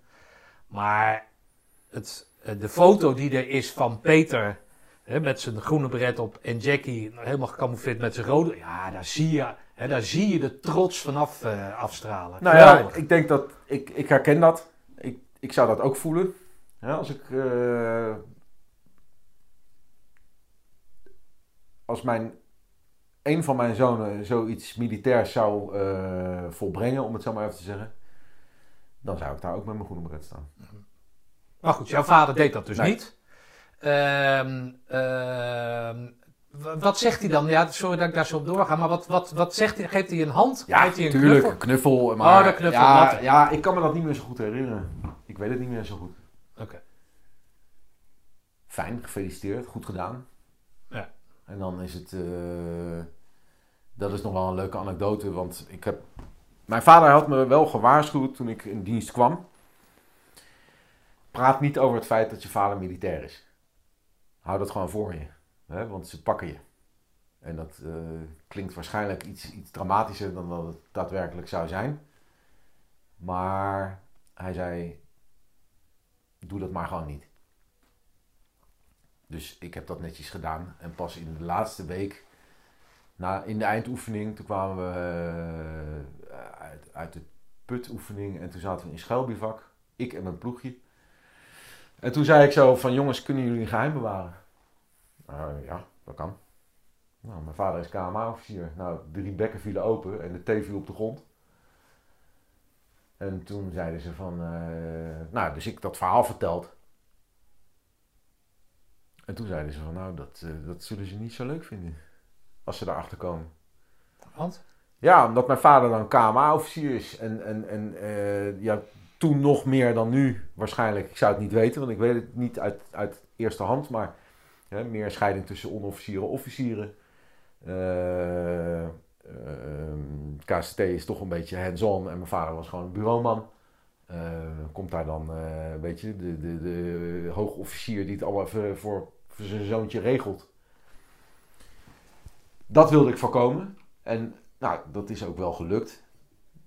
Tot het moment dat we dus in de afmatting zitten en daar op walgen op eh, aan het eind van de nacht eh, op een eindpunt aankomen. En ik zie daar de overste Verbrugge staan, de korpscommandant van die, eh, Die snor toch? ja, grote neus, grote oren. en die geeft iedere cursist een hand. En zegt, hoe heet jij? En hoe heet jij? En hoe heet jij? En op een gegeven moment kwam die bij Bert. En ik zeg, ik ben cursist van de Ham overste. Oh, zegt hij, met jouw vader heb ik op de KMA gezeten. Nou, die instructeurs die daarbij stonden, die vielen ook van hun, eh, uit hun rol, om het zo maar uit te zeggen. Die vonden dat niet zo leuk. Grappig. Die zeiden van, eh godverdomme, hadden we dat eerder geweten? Dus je hebt geluk gehad. Ja, een beetje, een beetje, beetje triomfantelijk was dat wel. En, ehm dankjewel. Oh, grappig. Ja, Ja. Ik wist niet, ja. Ja, niemand wist dat, maar hij heeft die, die, die, er werden toen van die uitnodigingen, je moest van die papiertjes inleveren, weet ik Ja. veel, eh, die en die komen hè, op de berettenreiking. En daar kwam mijn naam ook naar boven. En toen, ja, ik weet niet hoe dat gegaan is. Maar wat ik wel 100% zeker weet, is dat de korpscommandant, daar ging een, ring, een belletje rinkelen. Oké. En die zei van nou, ik eh, tot vrijdag of donderdag.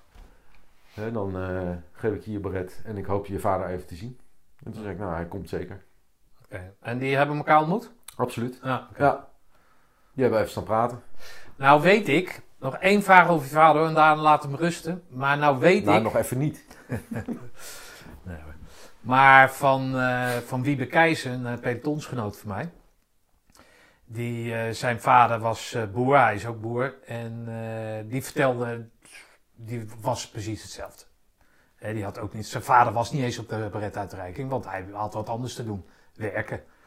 Nou, het leven bestond uit, uit werken. En, ehm, maar hoorde Wiebe, zeg maar via via, weet je wel, aan het voetbalveld of wat dan ook dat zijn vader toch trots op hem was. Want zijn vader vertelde natuurlijk wel in zijn inner circle dat zijn zoon een groene pret had. Maar hij heeft Wiebe nog nooit zeg maar, de complimenten overgebracht van godverdomme jongen, wat ben ik trots op je jochie, kom eens even lekker hier of wat dan ook. Heb, heb, je, heb jij dat uit tweede hand vernomen dat je vader daar wel trots op is geweest? Nee. Oké, godverdomme Bert. Ja, het maakt het verhaal alleen maar mooier, maar dat is, dat is ik, ik vind het, ik vind Nou, het weet ik, fascinerend. ja, even, ja, ik wil mijn vader niet eh Nee, ik wil je vader helemaal niet- als... En ik heb eh, geen rancune. Ehm, ik heb eh, later ook ja, geleerd in het leven hè, dat je nooit het voor een ander kan invullen of zo. Nee, dat is En ook zeker iedereen, zo. iedereen heeft zijn eh, plussen en minnen en het zijn allemaal open deuren en dergelijke. Maar goed, het is wat het is. Ja. En ik kan daar verschrikkelijk over eh, gaan jammeren. Nee, maar het, Nee, maar dat, het, is gewoon, het, het verwondert me. het verwondert mij ook. Ja. Maar daar blijft het ook bij. Weet je, hij heeft Ja. vast wel een reden. Zijn redenen, absoluut. En ik neem het hem niet kwalijk. Ik weet alleen één ding zeker. Dat ik het anders zou doen. Ja. En het wil niet zeggen dat het dan beter wordt of zo. Nee. Maar wel anders. Maar goed, dan, eh, dan krijg je die beret. Dan ga je naar huis. Ja. Vreet je een paar kilootjes erbij. Ja. En dan kom je terug. En dan ga je die, eh, ga je die 104... eh, Dan ga je de 104 in. En eh, ja, dat was eh, met eh Ger Snelders als pelotonscommandant. Piet Vlam als pelotonssergeant. En er zat nog wat kader bij, wat van een eerdere lichting was. Dat waren eh, ja, eh, beroeps, twee beroeps, drie beroeps. Sergeanten en een KVV'er. Ja, en dan eh, in totaal hadden we nou, een man of 36, 38. Dus ik denk, ja, negen ploegen in herinnering. Oh, die, die beroeps waren, eh, zoals jij noemde dat in ons vorige gesprek, die zeg maar een termijn bijtekenden. Ja, van meerdere. 1 tot en met 4 jaar. Van een, of meerdere. Ja, ja, oké. Ja, en die werden, omdat jullie zo weinig kader hadden, werden die ingezet als zijn ploegcommandant. Ja. Oké, dus dan, dan krijg je dus een, een peloton wat niet volledig in die lichting is opgeleid, of dezelfde ECO, maar ja, dan maar dan worden dus dus... alleen over een aantal kaderleden. Ja, nee, precies. Maar dan krijg je dus mensen van buitenaf, om het zo maar te zeggen, krijg je het toegevoegd. Hoe werkt dat? Hoe dat werkt? Ja, gewoon zoals het... eh, Ja, je kent ze niet. Nee, precies. Maar het, het- Ja, dus eh, nou, ik bleef bij mijn eigen ploegcommandant, om het zo maar te zeggen. En eh, eh, de ploegen die werden enigszins eh, herschikt, om het zo maar te zeggen. Dat, dat gebeurde gewoon in overleg op het, op het bureau van de kaderleden. En dan kwam na een week kwam er een nieuwe ploegindeling. Hm. Ploeg Oké. 1 tot en met 9 en eh, nou, dat was het. En er waren dus een aantal ploegen die hadden pech. Want die eh, ja, moesten hun nieuwe ploegcommandant leren kennen, om het zo maar te zeggen. En eh, nou, we waren er ook bij en die zeiden, nou, ik heb mazzel gehad, want ik heb een hele soepele kerel en ik kan al eens met hem lachen. Pff, ja, dat is gewoon pech of niet. Of, ja. Oké. Dat is ook alleen op oefening, hè? Ja, nee, natuurlijk. Nee, maar goed, komt in de hiërarchie komen er natuurlijk een aantal mensen boven die je dan, zeg maar, nou ja, dat is, vind ik het fijne van een ECO in het algemeen. Dat je zeg maar van de sergeanten die dan natuurlijk op de kazerne eh, hoger staan in de hiërarchie, hè, eh, dat je ook hun zwakke punten weet. Dus dan Ja. kan je natuurlijk, ja, of het moet een heel charismatisch iemand zijn, maar dan, nou, je hoeft niet te lachen, maar dan neem je de een wel iets serieuzer dan de andere. Nou ja, op een of andere manier, en dat is natuurlijk, ja, in, de, jaren daarna ga je dat een beetje overdenken. Je kijkt er op een bepaalde manier op terug. En als, als mensen uit je eigen tentenkamp, ehm, ja, dat is gewoon een bepaalde bijzondere band die je dan hebt. Ehm, ja, dat is ja, bijna voor eeuwig. Ja. En dat gaat tot een bepaalde diepte. We hebben ook eh, in een eerder gesprek eh, eh, is de frase gevallen: mannen die met elkaar onder vuur hebben gelegen. Ja, dat schept ook een band. Nou, dat is natuurlijk absoluut niet te vergelijken. Dat is van een heel andere orde. Ehm, maar toch ook wel weer wel, op een of andere manier. Want je hebt samen in de tentkamp gezeten. Ja. En dat schept een band. En net zoals dat, ja, in algemene zin gesproken, iedere oud commando of eh, actief dienende commando, ja, je hebt hetzelfde DNA.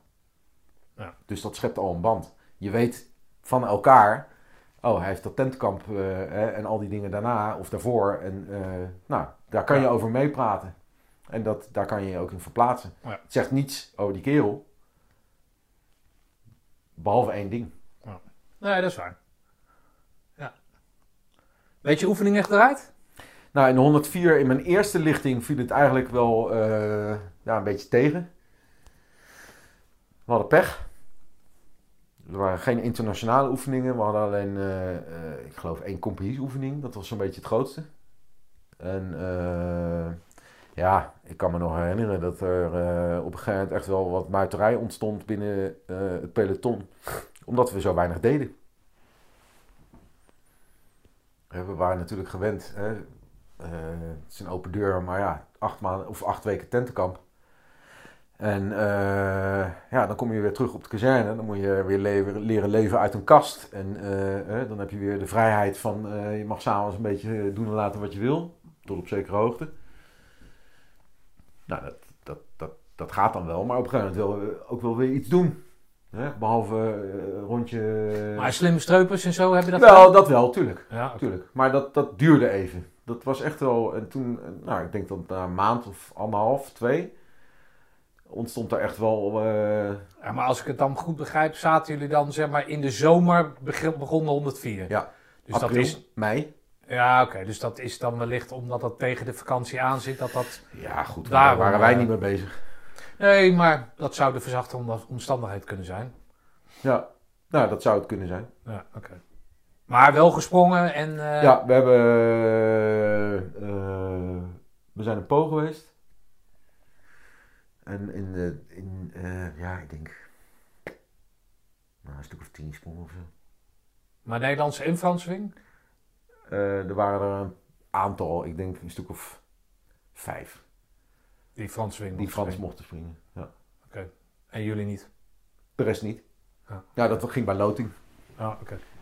Ja, dat is eh, ja, gewoon... eh, ja. ja, het is wat het is. Ja. Ik heb hem later wel gehaald. Oké. Ja, want daar komen we nu aan toe natuurlijk. Ongeveer. Dat er op een gegeven moment een punt staat waarop iedereen zeg maar richting eh, voor de laatste keer naar de, hè, diezelfde traanpoort gaat om afscheid te nemen. Ja.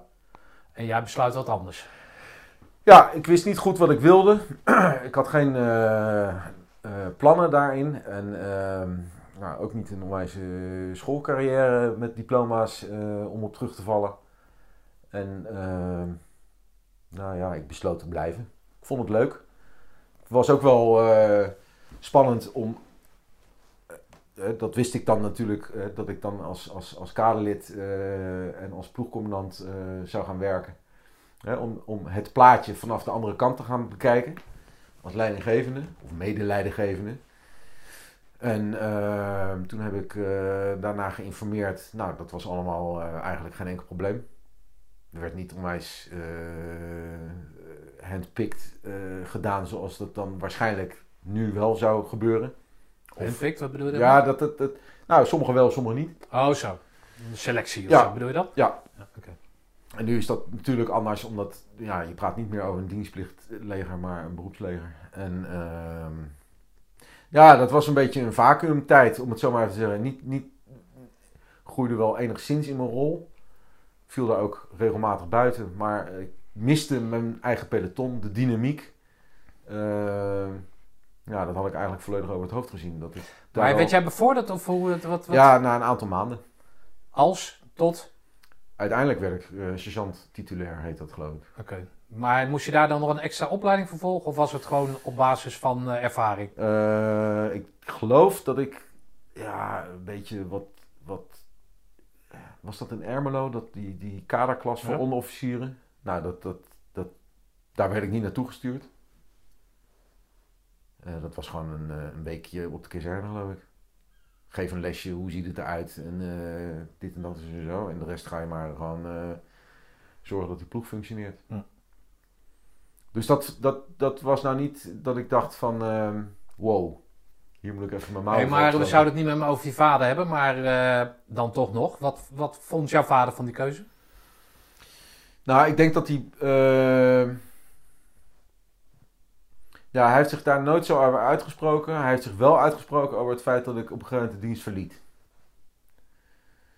Dat, daar stond hij wel achter. Hij zei wel van dat is wel een goede zaak. Want hij heeft het niet zo op eh, eh, een carrière als onderofficier.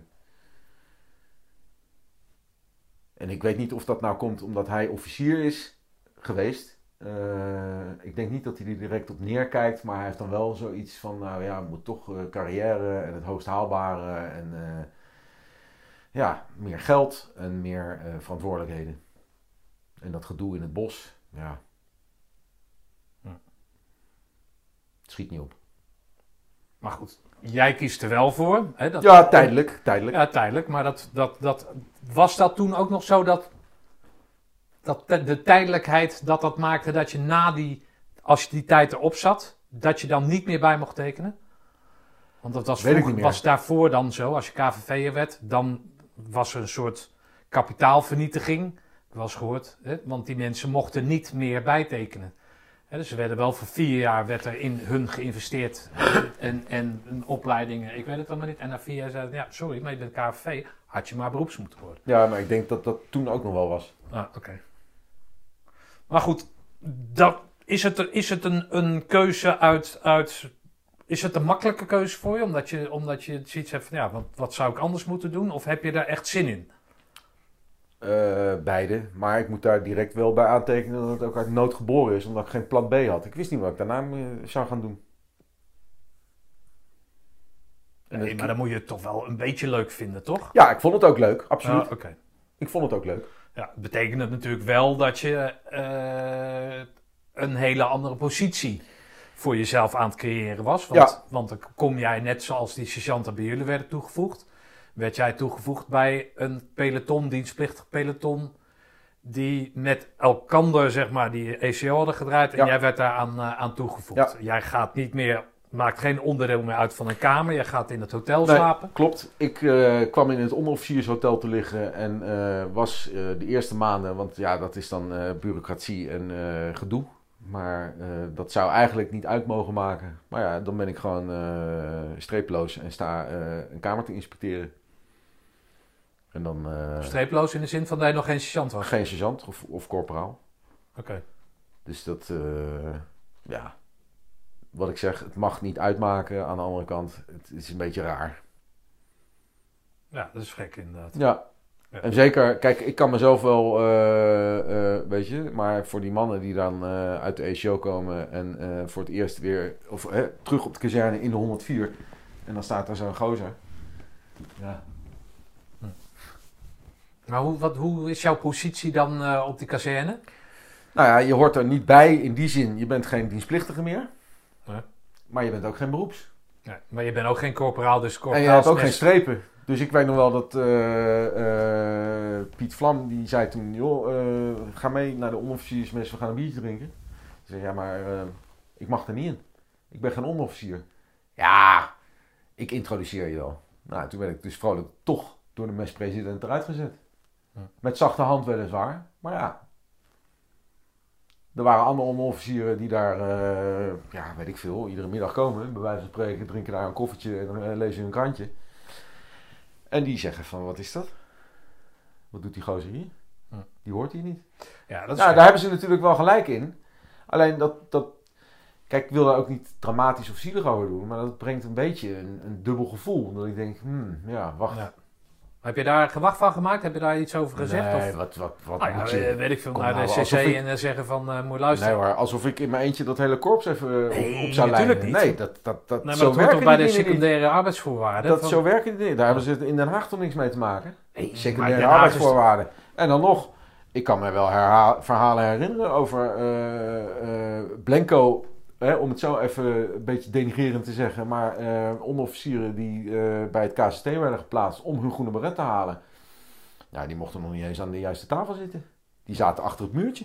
Ja. Ja, dat heeft wel meer. gehoord. Nou ja, dat, dat, dus dan kom ik daar en dan heb ik dan een groene beret gehaald. Pup, pup.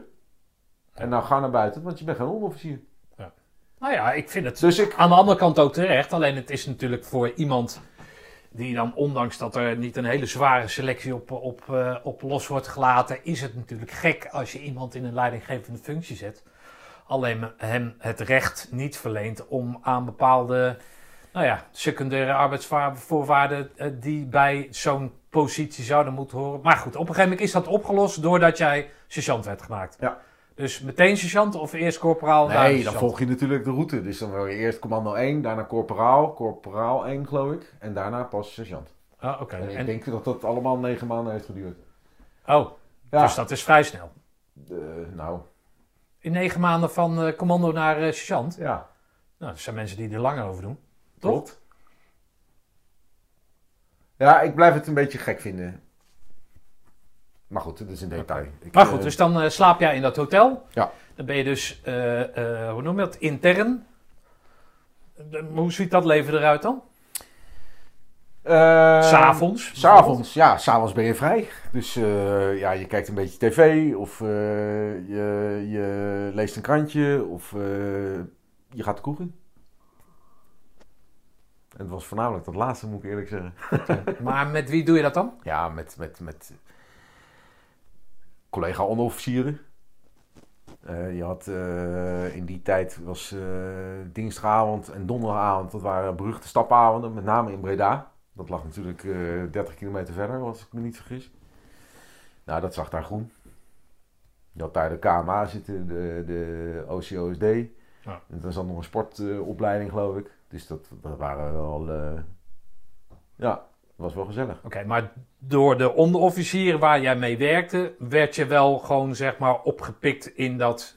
In eerste instantie wel, ja, zeker. Ja. Nou, dan, als jij zegt eerste instantie, dan is er ook een tweede instantie. Ja. Nou, vertel eens daar eens wat over dan. Nou, omdat, eh, ja... Bertje, die eh, maakte ook wel eens een misstap. En dan wordt dat natuurlijk wel afgerekend. Hè? Want je bent niet een dienstplichtig commando die hier voor zijn nummer komt. Nee, je hebt ervoor gekozen. En dat moet natuurlijk ook wel ja, functioneren in algemene zin, dat sowieso. Maar het moet ook in het veld wel werken, bij wijze van spreken. En op het moment dat jij een put graaft en je hebt geen waarneming, ja, dan, is er iets niet, dan klopt het niet. Geen waarneming in de zin dat je geen sleuf had eh, gemaakt? Of nou wat ja, je hebt wel een sleuf gegraven, maar niet op het juiste stuk weg. Ah. Of daarvoor of daarachter, of Ja. god mag weten wat. Ik weet het ook niet meer allemaal, maar het was niet altijd even succesvol, laat ik het zo zeggen. En waar lag dat aan dan? Aan Bert. Oké, want Bert, wat, wat was er met... Nou, Bert die vond het natuurlijk eh rete spannend. eh, hè, een beetje... eh, werken voor zijn centen. Maar ik, ik had toch op sommige momenten wel moeite om ook het juiste niveau te halen. Daar komt het gewoon heel simpel gezegd op neer. Eh, en als je je twee keer per week verslaapt en eh, je slaapt dwars door, de- door het ochtendappel heen. Ja, dat staat natuurlijk niet zo goed. Ja, Ja, ik lach er nu om, maar ik heb daar ja, ook van, en dat ook in latere momenten wel, eh, in mijn carrière daarna in de burgermaatschappij, ik heb wel veel gedaan waarvan ik, nou, daar kijk ik met trots op terug. Daar heb ik van geleerd. Maar ik heb ook van mijn misstappen geleerd. En dat klinkt heel eh, alsof ik het nou allemaal weet. Dat is Maar misstappen ik- is dan omdat je, omdat je in dat leven wat daarnaast, hè, Mhm. gewoon de avonturen of wat weet ik wat, omdat je daarin zeg maar, Daar blonk ik uit. daar blonk jij uit. daar was je generaal. Nee, maar omdat je daar dan zeg maar iets te, te, veel, eh, te veel vreugde tot je nam en daar iets te enthousiast in opereerde, waardoor je zeg maar daarin gehinderd werd in je, in je professionele leven. Ja, zeker. En eh, kijk, eh, een van de aspecten van leidinggeven bijvoorbeeld, is dat je een bepaalde afstand houdt hè, tot je ondergeschikte. En dat klinkt allemaal heel theoretisch, maar in de praktijk werkt het ook zo. Ja. Nou, en als jij dan eh, met je eigen ploeg tot vier uur in het bordeel zit, ja, dan is het natuurlijk lastig inspectie de volgende ochtend. Hm. Bijvoorbeeld. Ja, en dat zijn dienstplichtigen. Ja. Dus dan krijg je op een gegeven moment een beetje eh, weerstand. En dat hoort erbij. Dat roept, maar je roept het ook over jezelf af. Weerstand van die kerels. Ja. Ja. En ehm, nou, dat is een aspect. En niet dat dat nou dagelijks gebeurde. Maar op een gegeven moment, ja, je weet zelf ook hoe het is eh, in het tentenkamp. En dan terug in de 104. Dan begint het natuurlijk pas. Want dan moet je het waarmaken dat je het ook kan. Zonder die druk. Of, hè, dan moet het uit, meer uit jezelf komen. Omdat in de ECO wordt het natuurlijk op een bepaalde manier erin gedrukt. Kan je daar niet mee omgaan, dan geef je op of je wordt ontheven. Maar de mannen die het wel halen, ja, die hebben bewezen dat ze het onder druk kunnen. Maar nu moet het uit jezelf komen op een of andere manier. Nou, en dat ging met, met vlagen ging dat heel goed. Maar dan was jij, was jij gewoon eigenlijk, of is dat een aanname, was je gewoon niet echt gelukkig in, in, in binnen, dat, binnen die armee, om Nou, het zo het- te zeggen. Of het ligt iets genuanceerder. Het, ik begon daar met, met, met heel veel eh, nou, passie en, en, eh, en inzet. En eh, ja, we gaan dit en dat. Maar goed, op een gegeven moment, ik ging toen met een andere onderofficier, ging ik op cursus. We gingen twee weken naar de Long Range Reconnaissance Patrol School. Lurp. En dat was, god, tegen de Oostenrijkse grens aan in Duitsland. Het was een tweeweekse cursus. En uh, nou, het was toch wel een soort beloning. Dat. En uh, veel geleerd. Uh, interessant, hè? met verschillende nationaliteiten. Zit je daar in een, een of andere uh, kazerne. Draait oefeningen, draait lessen. En toen zijn we met een. het weekend waren we vrij. En toen kwamen we, we zijn toen gaan wandelen door de berg heen. Prachtig. Echt heel erg mooi en, en gezellig en leuk. En uh, s'avonds lekker in een of andere hut biertjes drinken tot half tien. Want daarna ging het licht uit. Dat was echt top. En toen kwamen we zondagavond terug. En toen werd ik bij de wacht werd ik opgevangen. Ben jij sergeant van de Ham? Ja. Oké. Okay. uit Holland? Ja. Oké, okay, loop even mee. En toen, was, uh, toen kreeg ik het uh, ja, best wel schriknieuws dat mijn zus die had een, uh, een auto-ongeluk gehad die zaterdagnacht daarvoor. En haar vriend was overleden. Oh ja.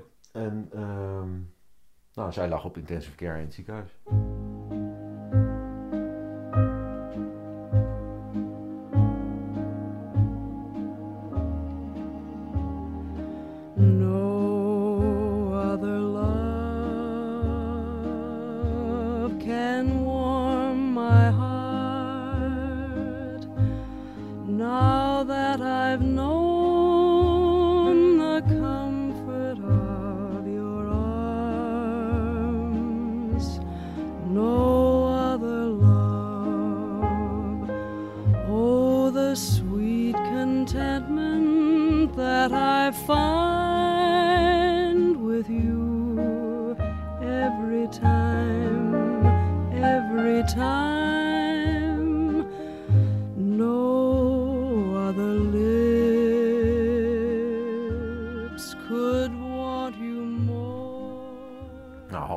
Terug naar uh, Schiphol. Dan kwam ik maandagochtend aan. En uh, ja, ik weet niet, dat heeft iets. Dat haalde me gewoon uit mijn concentratie op een of andere manier. Op langere termijn ging ik nadenken van... Jezus, ik heb problemen thuis. Ik zit met, met, met uh, familie die, die... Ze heeft het overleefd hoor. En, uh, zonder... Was dat diezelfde vriend die jou uh, bij, de, bij de commandantenmars... Uh... Nee, dat was een ander inmiddels. Ja, okay. we praten ook over, ik denk... Nou, een jaar, anderhalf jaar verder. Ongeveer. En uh, ja, dat vond ik gewoon ontzettend lastig. Mijn, mijn, mijn privé situatie haalde me uit mijn concentratie dat ik, dat ik accenten ging verleggen. Zo simpel is het. Vond het allemaal niet meer zo boeiend. Uh, laat maar kletsen, weet je. Dat gezeik over herkenning en uh, al die regeltjes. En ik leg daarin, ik verwijt niemand iets, hè? alleen mezelf. Dus het is niet de schuld van mijn commandanten of mijn, uh, mijn collega's of de ploeg waar ik bij werkte. Ik vond het gewoon niet meer zo boeiend. En, uh, nou. Dat... Stond je op een keerpunt of zo? Ja, soort van. Ik wist gewoon totaal niet, ik kon niet meer praten over, ik kon niet meer, weet je, de commandant 104, die is toen wel eens naar me toegekomen en zei van, joh. Wie was het? Ja. Uh, Maakt verder niet uit, maar. Hm. Major. Beetje, uh, ja, kon niet heel goed met hem vinden. Vond het een beetje.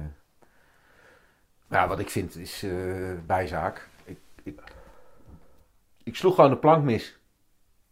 En niet, niet, niet zozeer alleen op oefeningen, maar ook gewoon op de kazerne. Een bepaalde houding en opmerkingen die gewoon echt achteraf ja, volledig buitenproportioneel echt weer die jongen uit Den Haag met zijn grote bek. Maar niks presteren, zoiets. Hm. Daar kijk ik op die manier nu wel op terug. En ik heb daar wel in die zin, ja, spijt is een groot woord. Maar ja, ik had het gewoon anders moeten doen. Het zat er niet in op dat moment. En ik uh, verwijt mezelf dat wel in die zin. Ik kan niemand anders het verwijt maken. Dus ja, dan is het ook heel... Ja, het is gewoon eh, wat het is. Dus... ehm, toen had ik nog zoiets van, nou weet je wat, ik word beroeps. dus ik wil naar de KMS. Daar werd ik afgewezen. Begreep ik ook niet. Nou ja. Ik voelde me niet eh, begrepen op een of andere manier. Ik kom nergens terecht voor mijn gevoel. Ehm, de boel was gekenterd en, en, en, en 180 graden gedraaid. Ik voelde me niet meer thuis. Ik werd ook niet meer zo één op één geaccepteerd natuurlijk. Niet zoals in eerste instantie. Thuis bedoel je? Nee, nee, Op de kazerne. Oké. Ja, Maar het lijkt mij ook wel een. ehm, nou, ook wel een eenzaam bestaan of zo. ja, ja, wat is eenzaam? Je kan het best wel eh, eh, de verbinding maken met collega's. Dan ga je samen de sport, eh, sporthal in of eh, weet ik veel. Weet je, dus dat, er zijn eh zat mogelijkheden. Ik denk niet dat dat. het is gewoon ja, het, het gevolg van een. Het is ook niet van de ene op de andere dag zo. Zo kijk ik er niet op terug. Het was meer een proces. maar als je gewoon een week thuis bent, thuis op de kazerne bent, ja, ja en dan, weet je wel, je hebt het al gezien. Dus ja, eh, Oh, op die fiets. Ja, Ja. nou ja, Nou, een beetje wel. Ja, je doen. gaat niet iedere dag met de trein naar huis. Ik had nog geen rijbewijs in die tijd. Dus dan zit je anderhalf uur heen en anderhalf uur terug. Dat red je gewoon niet. En dan nog. Ja, laten we een biertje doen. Ja, En dat dan is vrij snel. Is volgende dag is heb je daar. sportles in eh klimtoren. Ja, die heb ik al honderd keer genomen. Dus eh Ja, allemaal we nog een nemen. Ja. En ik, eh, ja, ik, ik, ik, ik, ik, heb daar nooit zo onwijs over geanalyseerd. Maar het, het is, eh, nee, ik vond het nou niet een... eh, Nee, ik denk dat de leukste momenten, dat waren de internationale oefeningen. Ehm, ik heb natuurlijk toch ook wel vreselijk gelachen. Ook met kaderleden en, en eh, gewoon met, met, met, met het peloton of met je ploeg. echt wel kikke dingen gedaan. Maar het liep, eh, het liep anders. Wat zouden mensen die, eh, die jou uit die tijd kennen, hoe zouden die, wat zouden die over jou zeggen? Nou, dat zou je aan die mensen moeten vragen. maar ik denk, ik denk, ja, oh die. Mensen die me beter kennen. eh, nou, ik denk best wel dat ik iets te vertellen heb in die zin. In de vorm van eh, dat ik een verbinding kan maken. Ik kom een beetje stuurs over. Kijk niet al te vrolijk. Nou, dat schrikt sommige mensen af. En ja, als je dan niet iets op de mat legt, bij wijze van, hè, of gewoon presteert, ja, dan ben je gewoon eh, niet veel waard.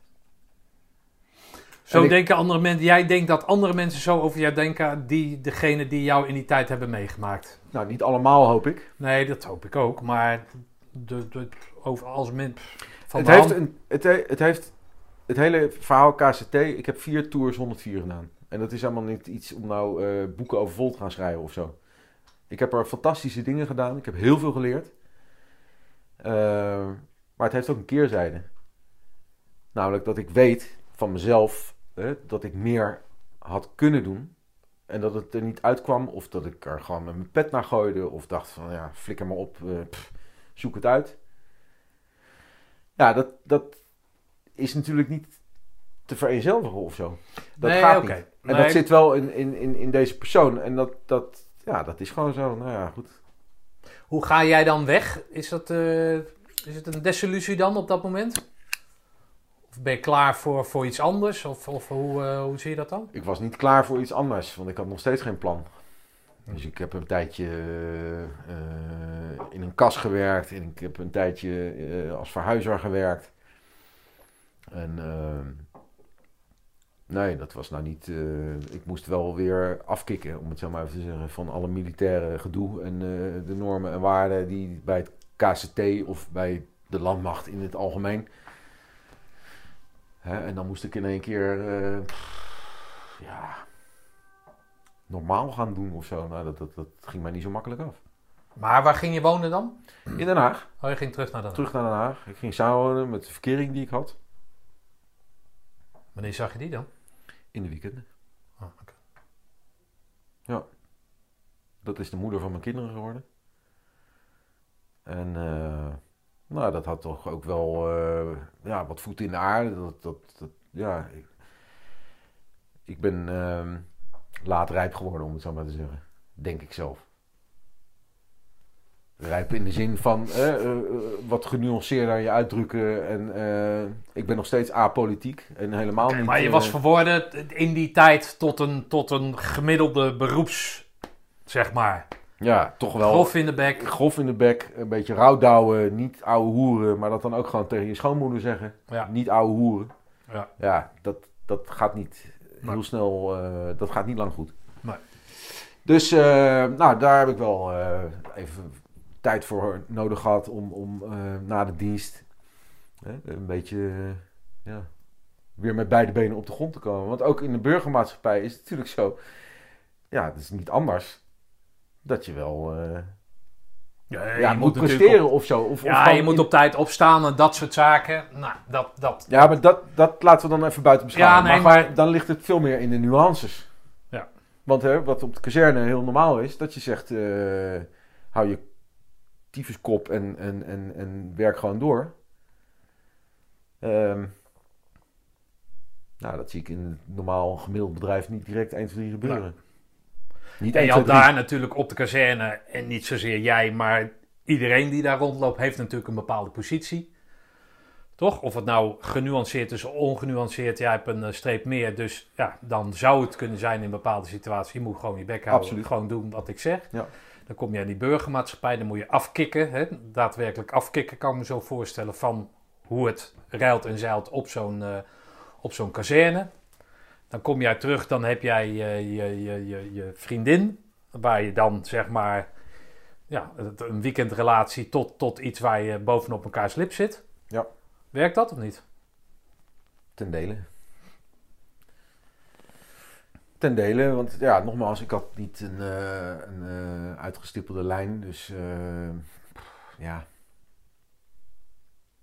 Heb je dan spijt op zo'n moment dat je het hebt laten sloffen, als- zoals jij dat zelfs... Nou, je zegt dan niet sloffen, maar wel dat, dat je dan niet naar behoren gepresteerd hebt, volgens jouw eh, normen en waarden dan? Eh, in de burgermaatschappij. Nee, hetgeen wat je hebt achtergelaten in, in de kazerne? Oh, dat ik had willen blijven. Nou nee, dat je achteraf denkt, jezus, lul. Ja, tuurlijk. Maar dat denk ik over dingen die ik gisteren fout deed nog. Of ook. Bewijzen van. Dus dat, dat, dat is niet direct Ja, maar het is niet afgesloten. Je had het niet afgesloten. Nee. Nou, jammer dan, eh, volgende kans. Nou ja, dat wel. Maar eh, ja, met toch een, een, een, een beetje een bittere nasmaak. Maar dat is voornamelijk aan mezelf te danken. Maar dan, dan moet je je kut gevoeld hebben, toch? Ja, dat, op sommige momenten wel, ja. Ja. Maar ja, goed, het is ook eh, het begin van iets nieuws, hè. Dat is het alles nou ja, nee, oké. Ja, je moet je lessen trekken en volle kracht weer vooruit op een of andere manier. Dus eh, ja, dat heb ik toen gedaan. En eh, uiteindelijk ben ik in de keuken beland van een, eh van een eh horecabedrijf. Daar ben ik gaan werken. Ik heb koksdiploma's gehaald. Ik ben leermeester geworden. Dan praten we inmiddels over. Nou, ik ging in 92 ging ik de dienst uit. Toen was het in 95 ben ik getrouwd. In 96 kochten we, kochten we ons eerste huis. Dus er werd echt wel behoorlijk gebouwd aan, aan de toekomst. En eh, ja, Bert ging gewoon een beetje een normaal leven leiden, om het zo maar te zeggen. In 97 is onze eerste zoon geboren. En ja, gewoon huisje, boompje, beestje. En dan val, ver- verval klinkt zo negatief, maar dan Nou, Kan je- pakt zo'n rol in zekere zin. Maar voel, je, voel, je, voel je je daar lekker in? Jawel, Ja? jawel.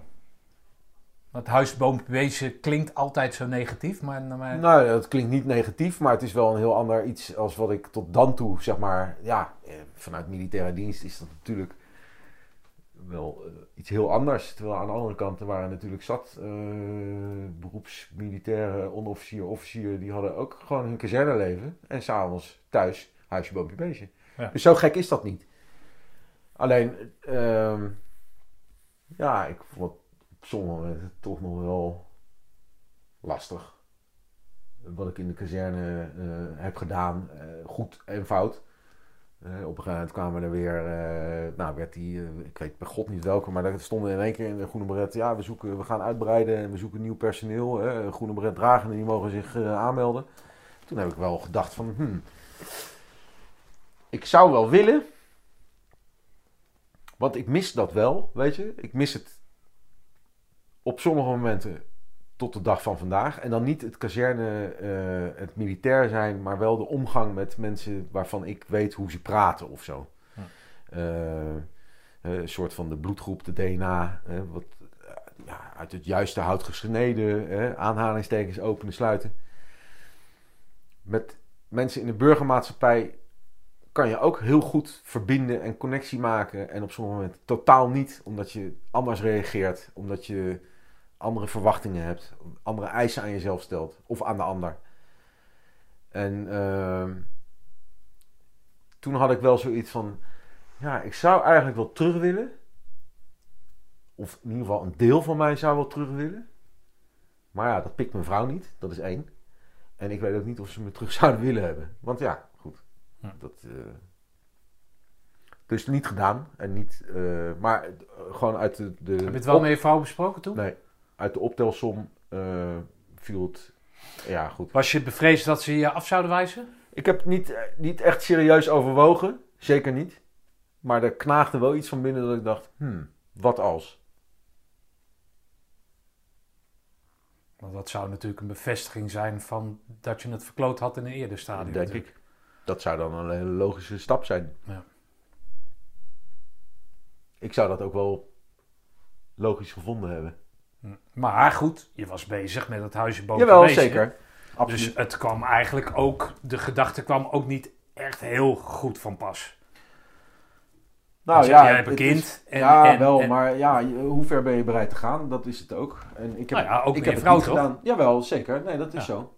Maar een, eh, een jongen uit mijn tentenkamp, Sander Jongbloed, die heeft het wel gedaan. En die heeft gewoon nog vijf jaar nagediend. Die werd Ja. op een gegeven moment officier. Ja, nee, maar om aan te geven dat als je het niet eens met je vrouw bespreekt, snap je, dat je dus weet dat daar geen opening in zit. Want ten tijde van de 105 was het toch? Mm, Ja, dat kan. Ja, dat be- 105 of 108. Een van de Ja, dat betekende, wat ik begrepen heb, dat je, dat je nooit thuis zou zijn. Op die fiets. Nee, die zijn naar Bosnië gegaan. Ja. En ehm, ja, betekende ook voor een bepaalde tijd. 2, 3, 4, ik heb geen flauw idee. Ik heb me daar ook niet zo in verdiept, maar op het moment dat ik die advertentie toen zag, toen dacht ik, hmm, Ja, nee, dat kan ik me voorstellen. Maar, maar je, je, om, ja, ik heb wel eens gehoord dat zelfs in die dienstplichtige periode, nou, dat moet jij dan ook kennen, dat mensen gewoon, weet ik veel, 40 weken in het jaar weg waren. Ja, daar hadden wij dus in die zin, eh, in ieder geval in mijn dienstplichtige periode, hadden wij wat dat betreft pech. Ja, nou oké, dat heb je Maar verteld. in die eh, eh, periode dat ik nadiende, hebben we best veel oefeningen gedraaid. Ja. Kan niet anders zeggen. Ja. Natuurlijk sowieso de reguliere pelotonsoefeningen. Hè, dat was het velddienstje, schelbivak en eh, slimme streupers. Maar ook wel internationaal. Ik heb eh, ja, toch echt wel hele mooie oefeningen gedraaid. Dat we echt drie weken in het veld zaten. Ja. Nee, maar goed, je kan in Bosnië kan je eerder doodgaan dan op de ruk verzijden. Eh, dat komt er natuurlijk ook bij. Ja. Plus dat je dan, zeg maar, eh, in een situatie komt die volledig niet past in dat pad van dat boompje, hu- huisje, boompje, Nou, ik denk niet dat eh, eh, de verkering slash eh, de partner, eh, huwelijkse partner, dat eh, heel makkelijk had geaccepteerd. Nee. nee, daar geloof ik niks van. Maar hoe ziet dat leven er, dat werkende leven, dan, dan word je dus leermeester. Je gaat je verdiepen in die keuken, je haalt je diploma's. Leermeester, dan ga je andere mensen, hè, een soort sergeantachtige functie. Nou ja, om het vergelijk te maken, hè, je gaat andere mensen ga jij leren wat het vak inhoudt. Ja, Die ga je begeleiden, die ga je coachen. Die Coach. Ga je... ik zie mezelf meer als coach Ja. dan als sergeant. Ja, nee, goed. Nou ja, Maar ik snap wat je bedoelt. Hè? Ja. En, en eh, dan ga je mensen enthousiast maken voor het vak. die zit op een uh, middelbare telschool of een uh, LTS of weet ik veel wat. Die ga jij dat vak leren. Die ga je enthousiasmeren voor het vak. Dan zie jij natuurlijk ook, zoals je dat natuurlijk ook bij die dienstplichtige zag, of iemand talent voor heeft of niet. Dus daar, daar dat, het, het heeft wel, volgens mij heeft dat heel veel nou, Er waren absoluut wel uh, uh, ja, sommige vergelijkingen te trekken. In die zin, wat ik prettig vond aan de horeca, uh, en met name het koken, is dat het, ja, je werkt met je handen. Het is ambachtelijk. je bent nooit uitgeleerd. het is, daar komt stress bij kijken. Je moet targets halen. Het is onregelmatig. Je moet improviseren, je moet delegeren, je moet uh, organiseren. Uh, en dat op onregelmatige momenten. Dat kan zijn op, op, op, op dinsdagochtend half elf. Maar het is ook op vrijdagavond uh, half twaalf nog. Ja. Dat je bestellingen de deur uit doet voor de volgende dag. Ja, nou ja, dat en heeft dat toch heel in, veel, in, in, heel veel uh, zijn raakvlakken. Dat, dat, dat, dat, dat in een klein team, ja. hè, in, in de keuken, je moet op elkaar zijn ingespeeld. Je moet een beetje kunnen lullen met elkaar. Je moet elkaar ook liggen. Hè? Want ja. ik heb ook wel, uh, nou gelukkig niet zelf, maar verhalen gehoord. En uh, hè, dat er gewoon rake klappen vielen in de keuken. Ja. Nou, en jouw voordeel is in die horeca dat je geen voertuigherkenning hoeft te doen dan. zeker, ja. ja. ja. Maar dan krijg je weer het verschil tussen een brei en, en een... Ja, ja, ja, ja. Nee, maar ja, ik begrijp wat je bedoelt. Maar dan, uh, ja, goed, leidinggeven had ik natuurlijk op een bepaalde manier wel. Uh, ja, dan kom je van pas dan, toch? Komt wel van pas. Uh, maar het is ook een handicap. Ehm, ik weet dat je dadelijk gaat vragen aan het eind van het interview: wat heb je daarna gehad? Weet jij dat nou, joh? Je hebt nog geen wel... podcast geluisterd, joh. Nou, dat is niet waar. maar het werkt ook wel eens tegen je, dat hele commando gedoe. En hè, zoals je net zei, van ja, dan ga je mensen enthousiasmeren. Nou, dat is tot op zekere hoogte waar. Maar ik bracht het meer in de zin van: jij wil kok worden. Uh, nou, dit is het systeem wat wij hier hanteren. Dit is de bedrijfsformat. Dit is de keuken. Dit is uh, het rooster. En zo ziet jouw werkweek eruit. Heb je er geen zin in? Dan niet. Ja. Jij wil? Ja. Laat maar zien. Ja. En kom maar met je taken. Nou ja, goed. Ik weet dan toevallig omdat ik ook in de horeca heb gezeten en, en veel luister. Het podcast dan bijvoorbeeld dat natuurlijk de grootste koks. Hè? Dat, zijn, uh, dat zijn beesten. Nee, maar goed, die hebben dat zelf ook doorstaan ja. natuurlijk. Die is natuurlijk ook de vraag gesteld. En ze hebben zelf zichzelf ook de vraag gesteld. En hoeven nog niet eens de grootste koks te zijn, maar koks in het algemeen. Ja, het, het, het wordt vooral uh, in die beginjaren, en beginjaren zijn de eerste 15 jaar. Ja, als jij gewoon een partij draait op een koude kant of een warme kant of, of whatever zijn natuurlijk altijd dezelfde handelingen. Jij, hoeft, jij moet vooral niet nadenken. Je moet vooral luisteren naar wat er gezegd wordt. Het moet vooral het stukje witlof uh, wat jij geblancheerd hebt, of uh, weet ik veel wat, moet op die manier neer. En dat jij een andere mening hebt, dat is heel fijn, maar dan wacht je nog maar voor 15 jaar. Ja? Dit, nou ja. Dus wat dat betreft komt het heel erg Die hiërarchie die komt er duidelijk in terug. En ik heb echt uh, onder chefs gewerkt die zeiden: als het je niet bevalt, een tief straal je dan heel gauw uit. Maar een hele duidelijke keuken, wereld. Dit is mijn keuken en ik ben de baas. Ja. Kan je een beetje koken? Nou, ik heb nooit op, op niveau gekookt. Nee, maar kan je, dit, dit, kwam er veel terug? Nee. nee. Nee. met opgestroopte mouwen met vuisten. Nee, nee, nee, nee, nee, nee zeker niet. Nee. waar je met nou maakt, chef? Wat, wat vind je zo leuk, hè? behalve dan dat lijn, wat, wat, wat, triggert jou in dat, uh, in, dat, in dat koken? Is dat dan die stress? Is dat, is dat weet ik veel, honderd man in, uh, in een uur eruit gooien, vonden anderhalf uur eruit nou, gooien? ja, en, en... kijk, de eerste jaren ben je gewoon jezelf ontzettend aan het ontwikkelen en dat stopt ook niet. Maar naarmate je wat groeit, krijg je wat meer uh, gevoel voor van nou, zo kan het ook en dit zou ik doen. Hè, dan op kom je in je eerste baan als eindverantwoordelijke in de keuken. En dan heb je de touwtjes, om het zo maar even te zeggen, spreekwoordelijk in handen. En dan kreeg ik echt, nou hebben we gelukkig geen camera's hier, maar dan kreeg ik zo'n stijve lul als de hele restaurant vol zat. Ja. En iedereen heeft het eh, goed naar zijn zin. Hè? En het loopt lekker en de bediening is goed. Hè? En er wordt geanticipeerd over en weer. En het, dan, dan is dat echt een, een, een, een machine die gewoon vlekkeloos zijn rondje draait. En dat jij daar dan deel van uitbrengt eh, of uitmaakt en dat eh, op, op, op, op, op ja, sommige puntjes een beetje bijstuurt. En eh, in die keuken dat het allemaal eh, gladjes en, en soepel loopt. En het gaat niet altijd even makkelijk, maar dat is ook niet de vraag. Kan je leveren? Maar waar ik altijd het meeste van genoot van chefkoks, afgezien van het feit of het lekker nou was of Jawel. niet, weet je wel, dat maakt allemaal, nou ja, maakt wel uit, maar dat vond ik dan op zich nog niet zo belangrijk, want het is ook gerelateerd aan de prijs en het is ook gerelateerd aan eh, nou honderd andere dingen. Maar waar ik het meest van genoot van Chef Cox was die dan zeg maar, wat veel in de horeca- horeca gebeurt, hè, met, met parttimers werken, jonge meisjes, jonge jongetjes, weet ik veel wat.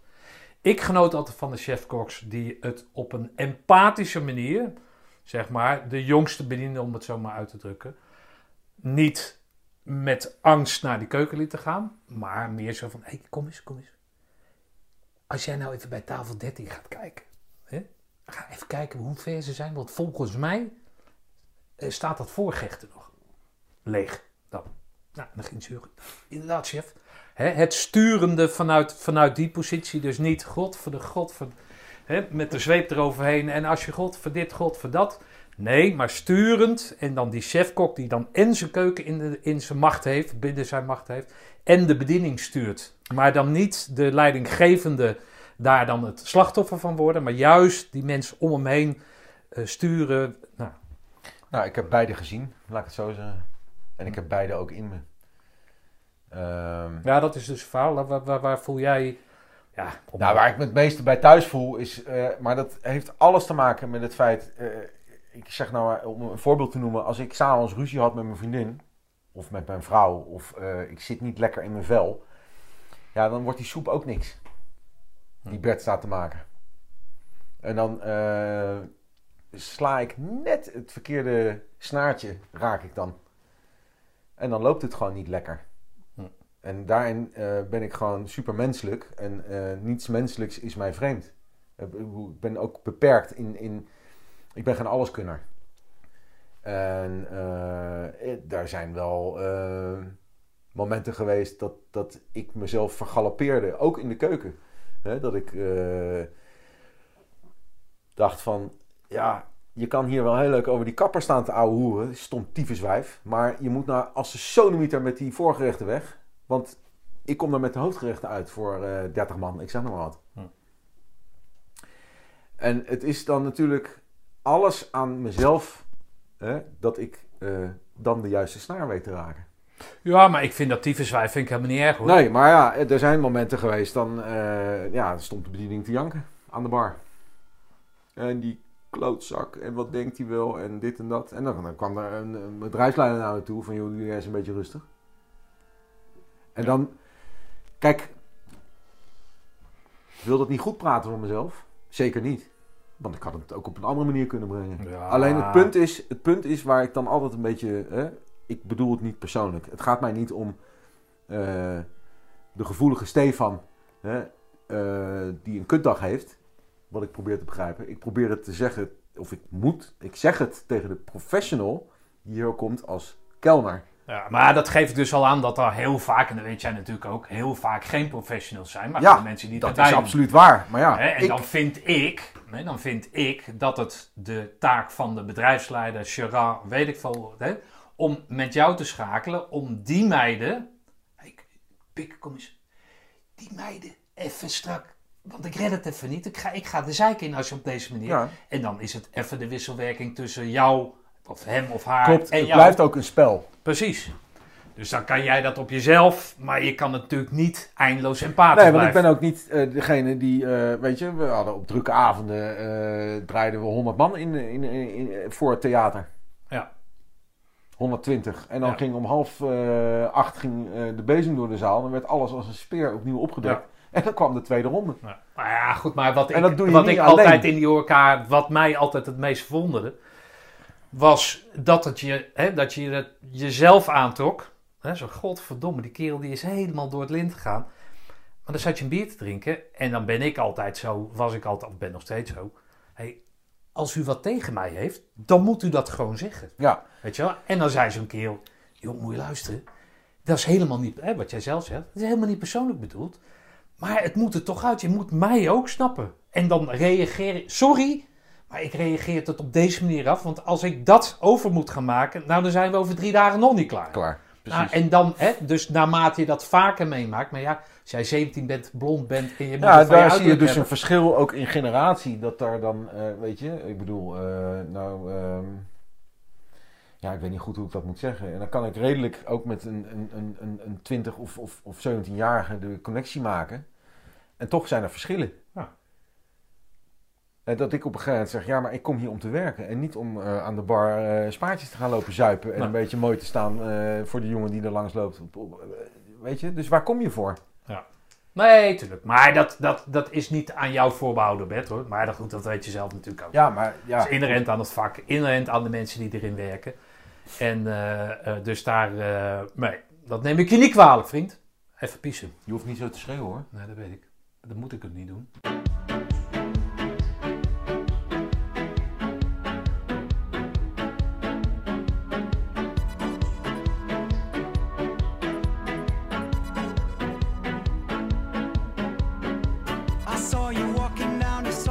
track.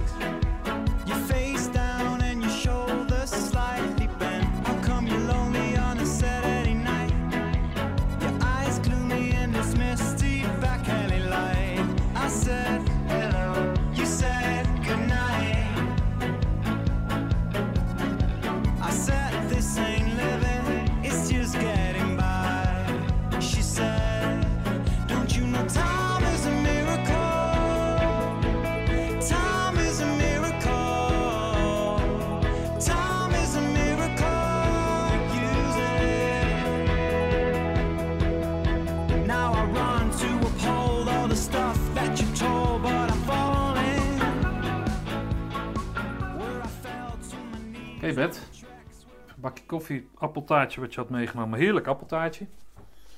Niet zo gebakken. Niet zelf gebakken. Ja, jammer hè, als kok. Dat verwacht je dan toch een beetje... Maar goed, jij, we hebben een beetje gefilosofeerd over dat... eh, hè, omdat onze gezamenlijke verleden in de... De nadruk op verleden in, eh, in de horeca ligt. Voor beide kanten. Want op een gegeven moment ben jij gestopt in die horeca.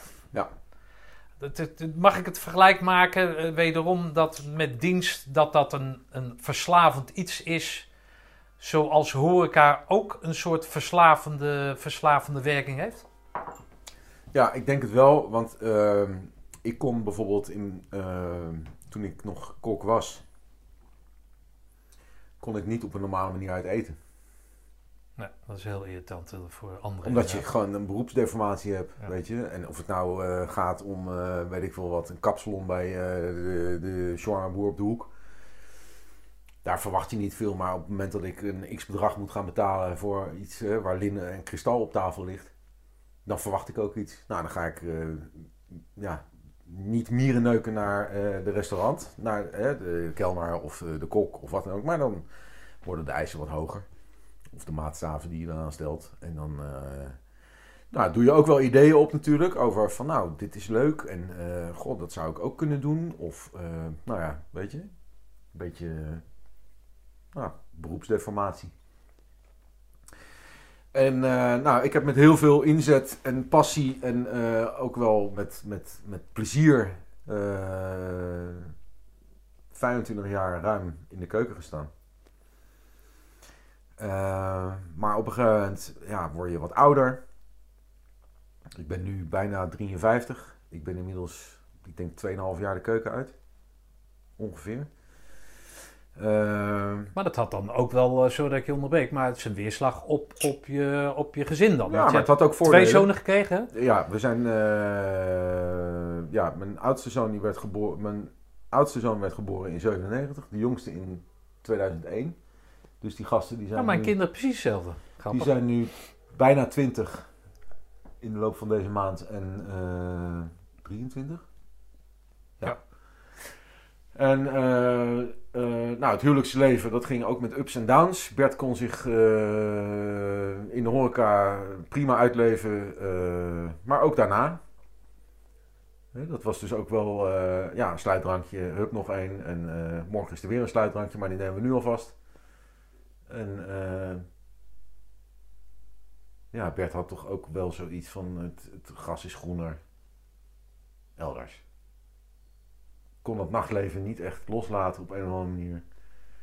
Nou, dat had natuurlijk wel zijn weerslag en ook wel... eh, nou, ik denk niet dat ik achteraf een hele goede partner ben geweest. Wel een goede vader.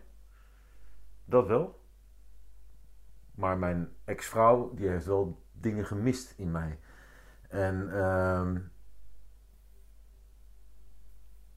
aan de andere kant kan je natuurlijk daar ook wel tegenover stellen van... Ja, was dat dan wel zo'n goede match in eerste instantie? En ik denk dat dat ook niet helemaal het geval was.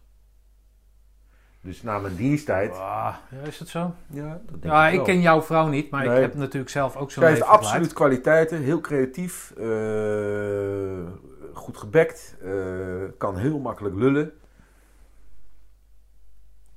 Eh, maar er zijn ook bepaalde dingen in haar karakter, en dat is natuurlijk heel makkelijk, maar ik wil ook niet daar gaan lopen bashen of zo, of, of, of, of weet je, eh, we verschillen gewoon heel erg.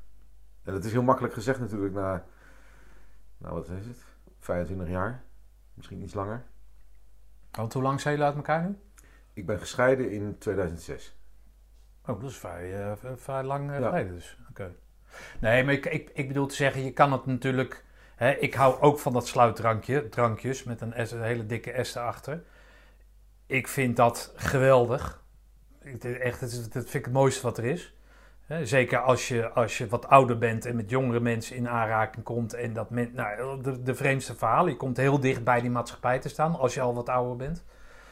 Ehm, en, eh, maar wat natuurlijk wel, wat, ondanks dat ik dat belangrijk vond, zou je kunnen zeggen dat als je het thuis beter hebt, hè, dan ga je eerder naar huis. Maar het, het is, ja, als het, hè, de kip en het ei verhaal, ja, wat vind je belangrijker? En, en, en dat maakt dat je op een gegeven moment natuurlijk wat verder uit elkaar komt te staan als daar ook nog andere vrouwen in het spel komen en, en dat soort zaken, dan wordt het natuurlijk helemaal ingewikkeld om. eh, en dan, dan is dan leuk, dat zeg ik namelijk ook altijd, doe ik helemaal niks mee.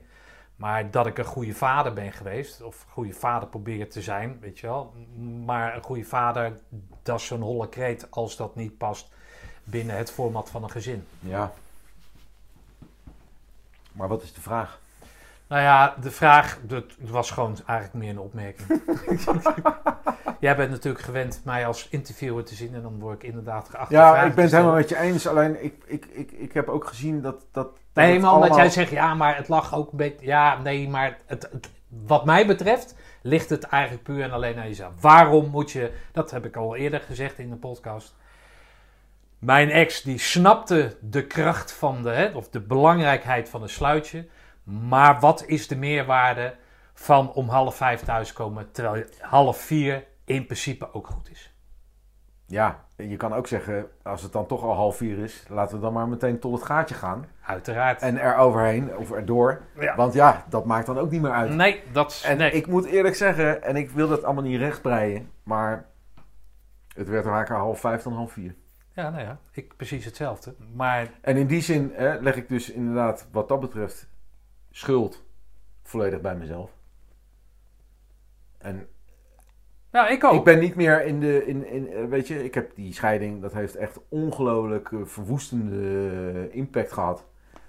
Ehm, maar ik kan me, hè, als ik daar dan een beetje op terugkijk, dan kan ik me best goed voorstellen.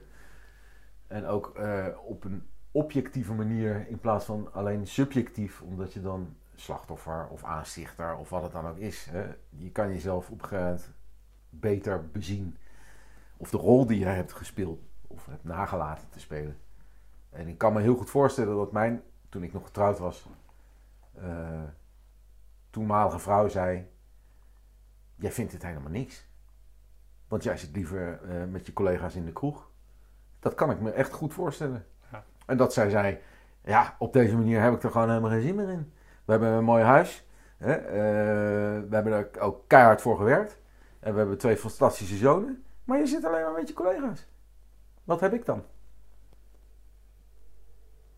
Ja. Maar ja, is zo. En dat clasht op een gegeven moment. En dat eh, gaat natuurlijk mis.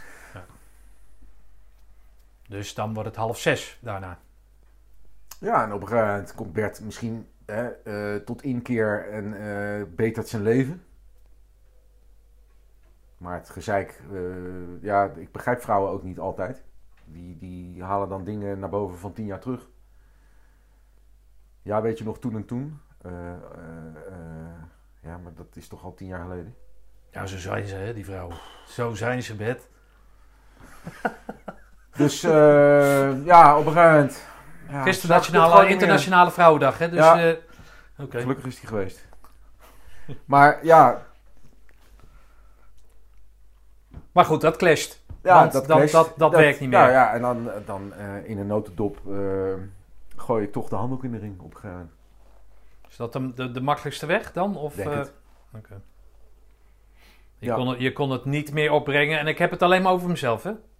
Dus, maar dat is dan de vraag. Want, nou, eh, ik wilde, ik wilde dingen zelf gaan doen. En niet meer... Nee, maar je, je, je had niet zoiets van, ja, inderdaad. Nee, nee, dat is ook Waarom- zo. Maar ik heb ja, ook... ik heb, we hebben twee prachtige zonen. Wat, wat ben ik nu aan het verkloten? Nou ja, dat, dat is natuurlijk het huwelijk. Maar op het moment dat je... eh, eh, ja, als daar al dusdanig veel kapot gemaakt is, om het zo maar even te zeggen, in vertrouwen en in, in, in, in, in, in, in het kunnen verbinden met elkaar, eh, hè, in de vorm van een goed gesprek, openheid van zaken, ehm, verwachtingen voor de toekomst, om die dingen uit te spreken.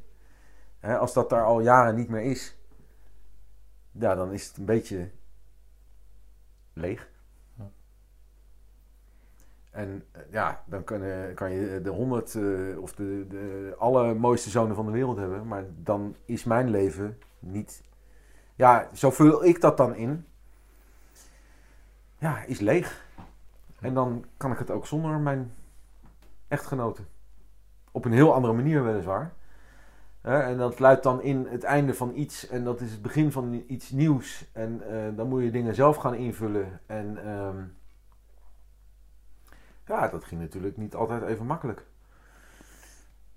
Daar komt eh, onbegrip. Komt daarbij om de hoek kijken. Jaloezie. Eh, het feit dat je je zoon er bijna kwijtraakt, om het zo maar te zeggen. Jaloezie vanuit jou naar haar? Nee, andersom. Oh, andersom. En waar was jij jaloers op dan? Ja, op het feit dat Bert gewoon deed waar hij zin in had. Ja, maar is Bert niet een, een beetje eh, egocentrisch bezig dan Absoluut. op dat moment? Oké. Maar daar was jij dan toch niet trots op, of wel? Nee, maar ik vond wel dat ik het moest doen. Want? Natuurlijk was kapot. Maar jij had niet meer de kracht. Nee. Het had niet meer dat inzicht dat jij zoiets had van daar ga ik voor vechten. Nee, ik wil het zelf doen. Ik heb al jaren gevochten en eh, ja, dan word ik eh, misschien eh, tegen beter weten in toch weer die vent met die grote bek. Hm. Dat ik zeg van nou, en ik druk het door. Ik zie het niet meer. We komen er samen ook wel uit. Hè? Uit dit huwelijksbootje. Dat lossen we gewoon. Ja, we organiseren het. En ik, ik, ik blijf in de buurt en ik ga niet aan de andere kant van de wereld zitten. En eh, weet je, ik ben daar voor de kinderen en eh, ik ben daar ook voor jou als het nodig is. Met raad en daad. Zoiets. Kocht een huis eh, op nou, nog geen halve kilometer afstand. En ik had zoiets van, nou, ik schuif daar mijn spullen naar binnen. En dan zie ik het wel. Waar ik mijn kop stoot. Oké, maar, hoe dat dan, niet? dan ben jij dus zeg maar 2014, het 6 is acht jaar geleden. Nee. Wat? Dan kom je bij acht jaar. Dat je gescheiden bent, toch? 2006. Oh, 2006. Oh ja, nee, zo was het. Nee, het was 14 jaar geleden. Ja, oké. Dus dan, dan ben jij dus nog 10 jaar in die horeca werkzaam. Ongeveer. Ja, hoe ziet dat eruit dan? Nou, alleen. In die zin alleen. eh,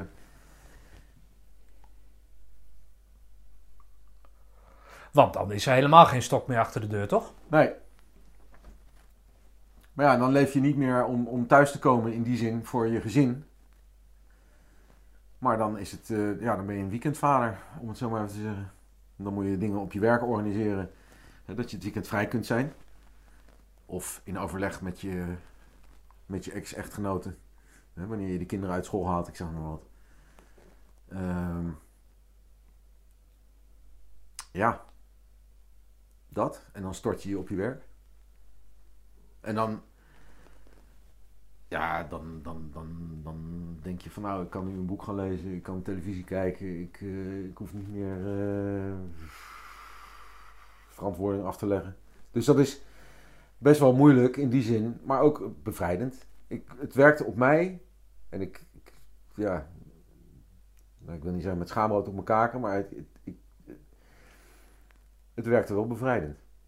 Dat ik aan mijn eigen roer ging staan en niet eh, dat allemaal in overleg hoefde te doen. En, en, en eh, ja, ik weet niet. Ik vind dat wel. Het was wel een lastige periode, laat ik het zo zeggen. Mijn ex die. eh, verwijt ik in ieder geval dat, dat de kinderen enigszins werden bespeeld. Papa heeft ons verlaten. Nou, dat is natuurlijk onzin. Want ik ben er, maar niet meer zoals jij het kent of wilt. En dat gaat ook niet meer gebeuren, maar ik heb jullie niet verlaten. Alleen bij die kinderen bracht dat natuurlijk wel iets van, ja, Ja, maar dat gebeurt, dat gebeurt wel meer Nee, natuurlijk. daar ben ik ook geen uitzondering in. Nee. En ik ben ook niet het, het meest eh, ernstige geval wat er rondloopt. Nee, daar hoef je natuurlijk niet het meest ernstige geval. Dat, is, dat het zou geen verzacht- verzachtende omstandigheid zijn om dat, nee, maar het kan veel erger dan wat ik heb meegemaakt. Ja. Alleen, ja, wij zijn eh, rakelings eh, langs, langs de afgrond gegleden, om het zo, of ge, gereest met z'n tweeën, in, in, eh, ieder op zijn eigen manier. Hè, met, met, met, eh, nou, dat het, ik heb haar wel telefoonnummer van de kinderrechter gestuurd. Of van, van bureau jeugdzorg, weet ik veel. Van, nou, als het allemaal zo kut en, en, en, en honds is wat ik hier doe met die, met die kinderen, wat ook mijn kinderen zijn. Nou, dan bel je gewoon hun op. En dan zeg je tegen hun van, eh, dit is eh, het verhaal. Goed, En dat dus gebeurde dat ging dus niet zonder slag of stoot. Zeker niet. Maar jij, jij, jij ervaart wel de, de, de, de, de, de rust die je op dat moment, zeg maar, binnen, nou ja, wat je in die relatie dus niet vond. Nou ja, dat ik, dat ik eh, ja, ja, in zekere zin wel. Hm. In zekere zin wel. Oké, Hoe, hoe is het afgelopen met die, eh, met die jongens van je? Nou, hartstikke goed. Hoe is dat contact tussen jou en hen dan? Ook goed. Is dat beter? Of, of, Ja, dat is eh, wel verbeterd. Nee, maar is dat als jullie bij elkaar waren gebleven met alle bonje van Nou ja, dat weet ik niet. Nee, Kijk, snap ik. Maar stel dat je dat vergelijk zou moeten maken. Stel dat je een glazen bol had gehad of hebt of weet ik veel. nou, zijn, dat zij beter, zijn zij als zonen beter af geweest dat jullie uit elkaar zijn gegaan? Misschien een onmogelijke vraag hoor. Maar Nou, dat vind ik een onmogelijke vraag. Daar kan ik ook geen antwoord op geven. Ik denk dat eh, eh, wij absoluut, en dat, dat zeg ik echt uit de grond van mijn hart, beste intenties hebben naar onze kinderen toe. En dan bedoel ik dat met name naar mijn ex toe. Alleen dat ze op sommige momenten in mijn ogen in ieder geval het accent wat verkeerd heeft gelegd. Hm. En dat kan ik haar verwijten. Dat doe ik nu niet meer. Hm. Maar ik ben het ook niet vergeten. Nee, oké. En maar dat kan jij- over en weer, hè? Ja, hou me te goede. Nee. Want als je echt het verhaal zou willen weten van, eh, ja, hoe is dat dan allemaal gegaan? Dan zou je ook met mijn ex... nee, tuurlijk. Ja, ik doe dat alleen maken. maar met groene beretten. Nou ja, goed. Ik denk dat... dat nee, maar dat meen ik serieus. Ik denk dat... Nou ja, maar laten we eens op die jongens dan. Eh, Dat, dat, wat, hoe zien die jongens jou dan? Nou ja, dat, dat is natuurlijk een open deur, maar dat zou je aan hun moeten vragen. Ja, Bert, dat gewoon, godverdomme, Ja. dan ga je nou niet eh, aan het einde daar de hele tijd dat eh, zeggen. Nee, maar... Nee, maar kijk, zij hebben op een gegeven moment gezegd... Zoals ik aan jou vroeg, hoe zouden jouw oud-collega's van de kazerne nu over je praten? Hoe is nu de vraag, hoe denken ze, denk jij dat je zonen je zien? Ja, ik, eh, ik- Onderschrijven zij dat? Mijn dat... jongste zoon zegt, ik kan heel goed met je praten. Oké, nou, En je geeft advies. En ehm, je bent eerlijk. Het is alleen wel zo dat ik niet, niet meer, hè, 20 en bijna 24, dat ik niet meer vertel wat ze moeten doen. Dat was eens. Ja. En eh, een van de dingen die ik heb geleerd vanuit hè, de andere rol die ik moest gaan spelen, ook wel zoeken. hè, Dat je dus een weekendvader bent. Eén keer in de twee weken waren ze er een weekend en de vakanties een half. En, en nou, een hoop gedoe. Dat ik blij ben dat ze eh, nu op eigen benen staan. Hun eigen keuzes kunnen maken. En dat ik op op, ja, naarmate de jaren vorderden, wel tegen hun zei ook van ja, weet je, ik kan niet zeggen wat je moet doen. Ik kan alleen advies geven. Ik ben een soort coach.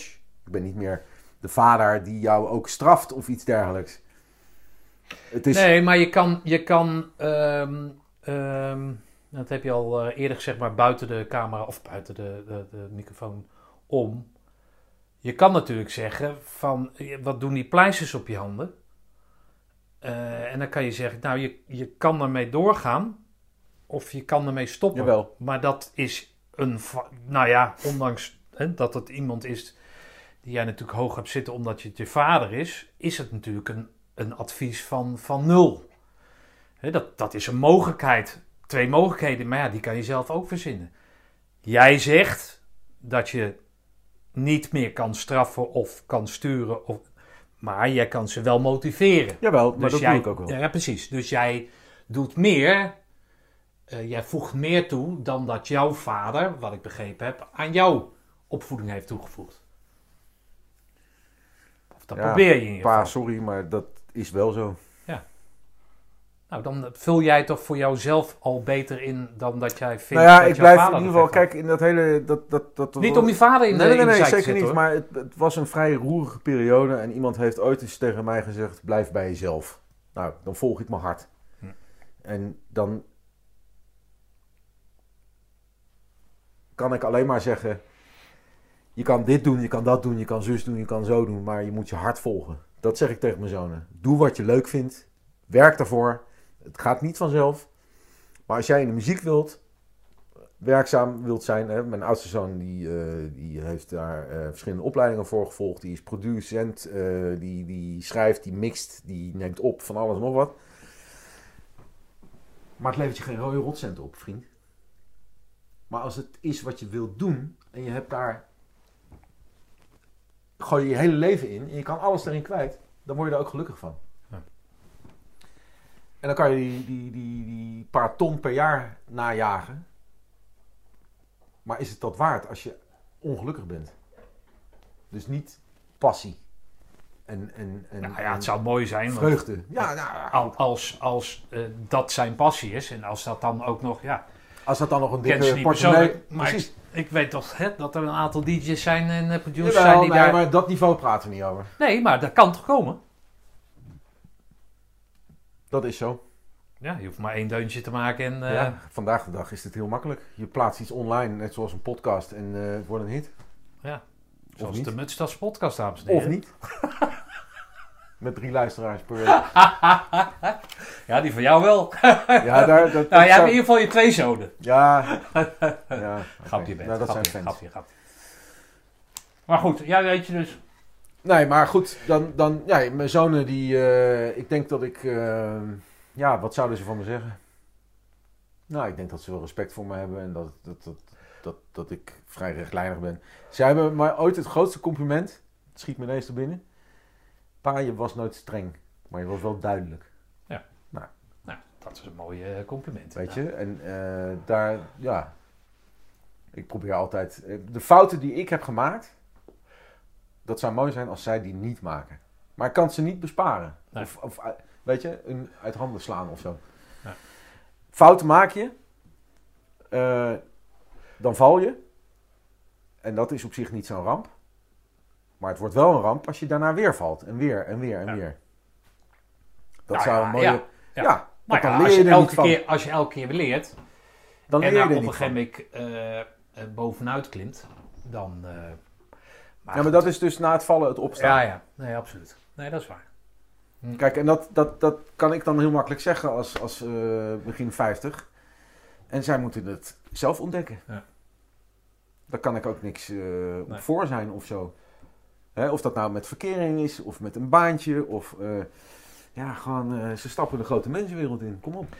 hey, dan, dan komt er een moment dat jij dus, dus die horeca dan achter je laat. Nou ja, wat ik eh, net al zei, je wordt wat ouder, je wordt wat trager. Eh, de stress wordt soms ook, weet je, amper te behappen. Daar waar 10, 15 jaar geleden, ja, zet je je tanden erin en dan tak, tak, tak. Die snelheid. En eh, je herstel duurt ook langer. Ik ben op een gegeven moment, ik denk nu al acht jaar geleden, gestopt met drinken. Dat was eh, zonder problemen een fles of anderhalf rode wijn per dag. Nou, dat gaat je ook niet in je koude kleren zitten. Dus daar ben ik op een gegeven moment eh, ja, vrij radicaal mee gestopt. En dan voel je wel beter hè, na verloop van tijd. Maar die, die, ja, het bracht geen plezier meer. Het werd echt een Het werk. sleur, het werk. Ja, ja, ja. Ehm, iedere keer opnieuw hetzelfde rieltje. Geen, geen bevrediging meer. Eh, je ziet op tegen bepaalde situaties in een conflict dat je het gesprek moet aangaan of iets dergelijks, weet je. En dan gewoon geen lol meer erin. En toen dacht ik op een gegeven moment, van, jezus, weet je, ik ben nu eind 40. Wat ga ik nou doen? Wil ik dit de rest van mijn leven?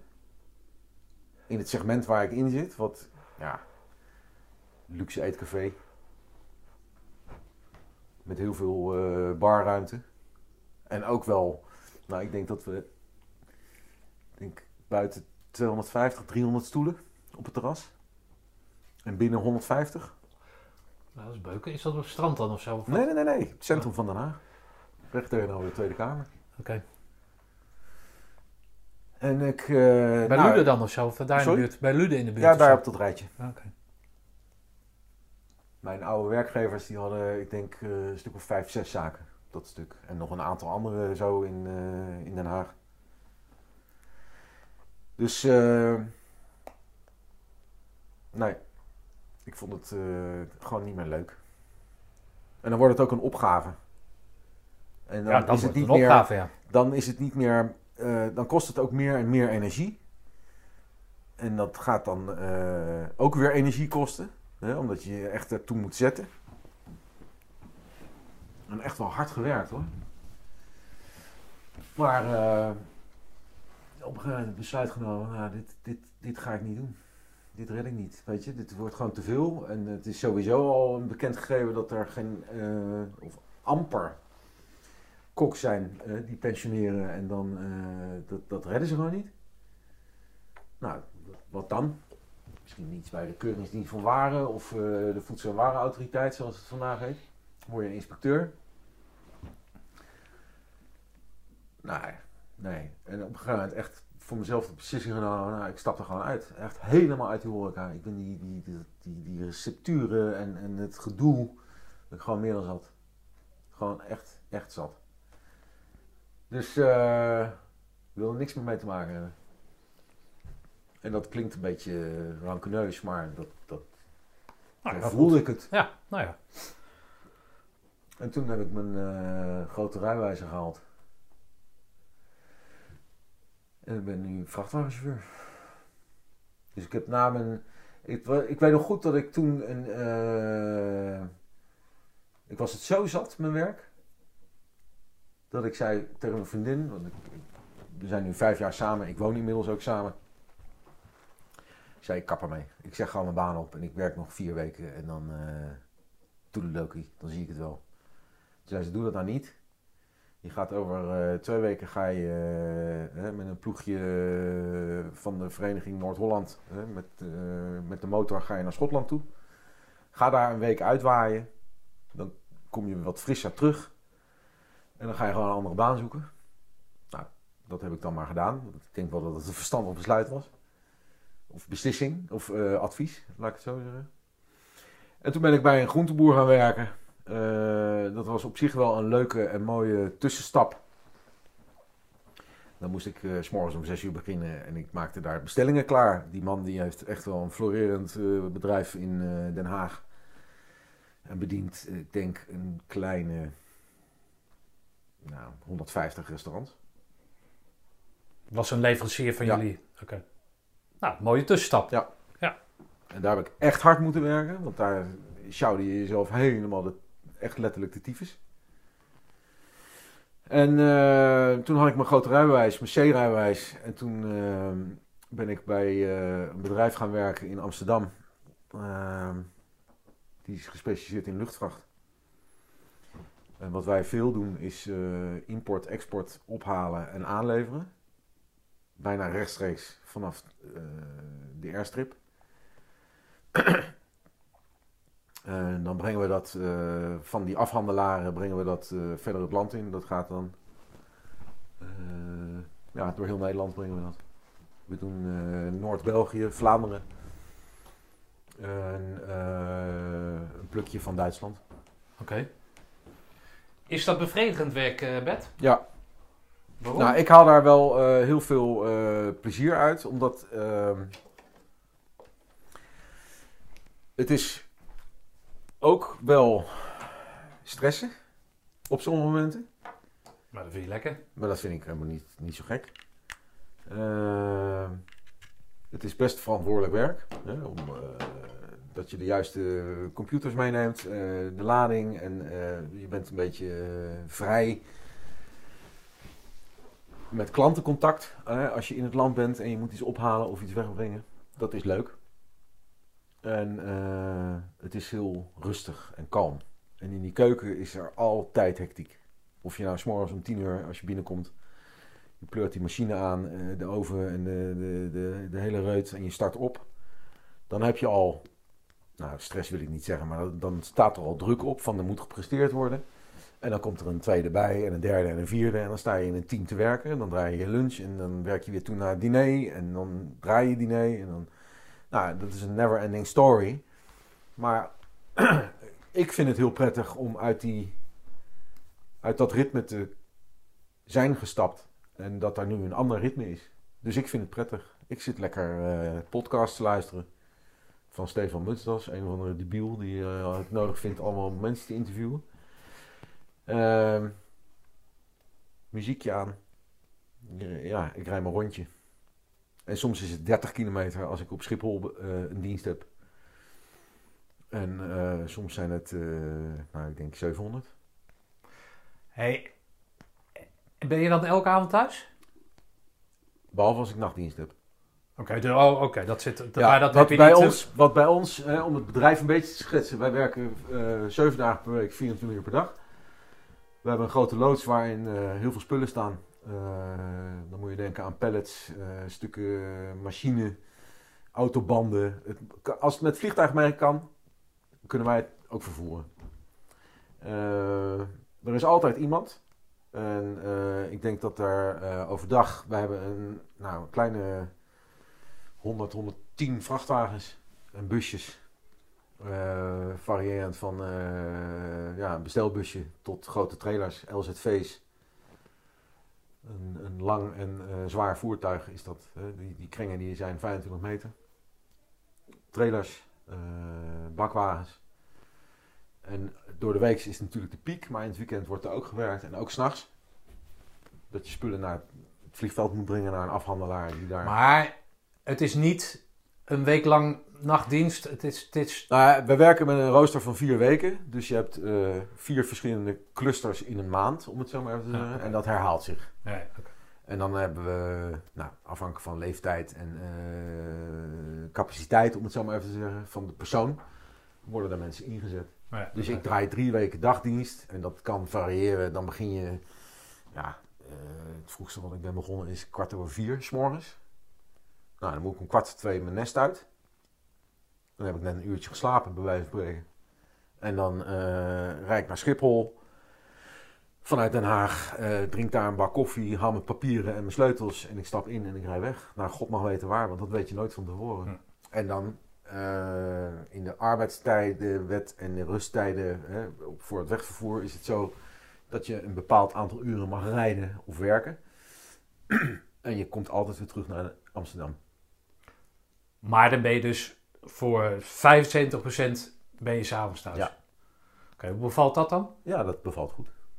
Geen onrust van ik moet naar Nee, want ik ben eh, ook echt wel vermoeid aan het eind van een werkdag. Ja, goed, maar na zo'n shift, zit, eh, eh, bij, hoe heet dat, van Ja, ja, tot ja laat. maar het is een heel andere dynamiek. Hè? En, Drink je nu thuis een wijntje? Nee, je drinkt niet meer, maar dan, je zoekt je, je gezelligheid dus nu meer thuis. Ja. Ja, wat dat betreft is het... Vind je dat leuk? nou ja, ik heb een vrouw uit duizenden. Ik heb echt een hele lieve vrouw. Ja, maar Waar ik vreselijk mee kan lachen. Maar dat komt natuurlijk misschien, en eh, misschien dat ik je te snel onderbreek, maar dat komt natuurlijk omdat je zelf ook wat geeft. Of dat je nu wat kan geven. Nou ja, alleen al je aanwezigheid. Oh, die fiets. Ja, nou ja, in de horeca was het anders. Want eh, daar ik. draaide ik eh, altijd avonddienst. Ja. Dan begon ik s'morgens om 10 uur of eh, om 12 uur, bij wijze van spreken. Als ik wat later kon beginnen. Al maakte ik zelf de roosters. Ja, dan was ik nooit voor half 12 thuis. Nee. En in die tijd heb ik, toen ik nog in de keuken werkte, heb ik mijn huidige partner leren kennen. En zij weet niet beter. En dat viel ook op zich wel goed in elkaar, want zij, was, zij lag in scheiding en moest nog verhuizen en nou, al die dingen meer. Dus ik denk dat. eh, nou, ik denk dat als ik zou zeggen van nou, ik ga internationaal rijden, dan, heeft ze, dan heb ik een probleem. Want dan zegt ze dat pik ik niet. Nou, wel duidelijk toch? Ik kan er ook prima mee. Nou en ja, ik en wil als het ook een vrouw uit duizenden is, dan, dan, dan zou ik dat maar niet voorstellen dan. Nee, maar dat, dat wil ik ook niet. Oh, dat, nou, ik gelukkig. wil haar, nou ja, dat klinkt heel erg, eh, eh, hoe heet dat? Verliefd terug. ja, maar ik bedoel die andere podcast. All You Need Is Love-achtig. Oh. Maar ehm, ik wil haar niet kwijt. Dus ik, ik, ik, ik wil zelf ook niet, als ik alleen zou zijn, dan zou ik het misschien doen. Maar ik denk niet dat ik van internationaal transport heel erg vrolijk word. Om dan eh, maandagochtend om vijf uur weg te rijden vanuit God mag weten waar naar Frankrijk en, en Barcelona. En dan eind van de week weer terug te zijn.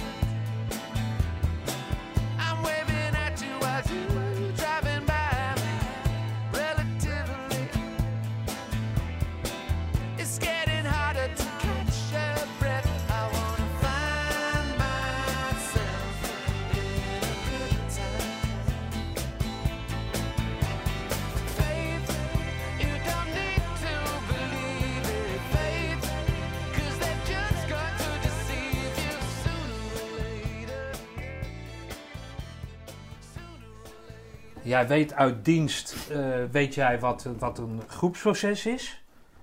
Eh, jij vertelde dat op, eh, op eh, Walgen jij zeg maar door die stormbrekers, door je lievelingssergeant Welling achter werd gelaten. Zo van nou, Schiet maar op. We, zien, we zien je wel. Dan loop jij de hoek om bij die duinen en dan zie je gelukkig dat daar wat reuring is en dat iedereen al onderhoud aan het plegen is. Hey, heb je hem ook? Dus je weet wat een groep eh, betekent. Dan weet jij in een groep eh, in die 25 jaar in de horeca, ondanks dat je dan op een gegeven moment leidinggevend wordt, opstart en laat klaar bent, wellicht nog een wijntje drinken, maar jij weet dat er meerdere mensen bij komen. Dat je dingen aanstuurt, nou ja, alles wat leiding geeft. En nu steeds je in één keer in je eentje op zo'n op zo'n eh, vehicle als, als de- en dat kan ik me voorstellen dat dat mooi, maar het is natuurlijk een hele andere wereld, Ja. of niet? Klopt. Dat in je eentje. Ja, maar ik ehm, vind dat wel een uitdaging. Ik vond het. eh, ik vond het heel eng om een carrière switch te maken. Ik stelde mezelf wel realistische vragen. Kan ik dat wel? Zo'n, nou, het is echt een, een huge apparaat. Het begint met een kleine vrachtwagen waarmee ze rolcontainertjes wegbrengen, bij wijze van spreken. Nou, daar zat ik al de eerste keer eh, met het zweet in mijn handen. Nou, daar kan ik me alles bij voorstellen. En later kreeg- haalde ik mijn CE en toen reed ik met zo'n trailer daarachter. Dus dan ben je 16,5 meter en je hebt geen flauw idee wat er achter je gebeurt. Nee. Nou rijd ik gelukkig niet op plekken waar fietsers en, en voetgangers en eh, niet in het centrum van Den Haag. Dat zou ik ook niet echt ambiëren. Maar het is echt doodeng. En ja, je moet wel in een bepaalde... Kijk, dienst en eh, ook andere dingen in het leven daarna hebben mij geleerd... eh, Bert is maar een radar. Weet je, je, bent een, je maakt deel uit van, het, van een groter geheel. En je moet daar maar in passen of zo. Nou kan ik heel goed in een, in een eh, mannenmaatschappij me staande houden. Dat heb ik inderdaad geleerd in dienst. Hè, met eh, platte grappen en ook wel eh, hè, dat je op je verantwoordelijkheden wordt gewezen. Maar ik vond het wel eng. Spannend. En ik kan niks anders dan koken. Dat soort dogma's komen er dan op je af. Nou, ik ben blij dat ik het gedaan heb. En, Maar eh, mis je dat dan niet? nee, mis mis je dan dag. niet... Geen dag. Nee, niet dienst, maar dat in een team werken. Nee. Nee. De gein, de... de, de, de, de Soms heel af en toe het, het, het, het, eh, een gesprek. Een plat praatje. Maar dat kan dan ook met een collega die je toevallig onderweg tegenkomt. Wat ik zeg, die kom je ook wel tegen. Want ja, er rijden eh, honderd van die wagentjes rijden er rond. Iedere dag weer. Behalve in de weekenden. Eh, dat kan ook zijn een gesprek bij een klant.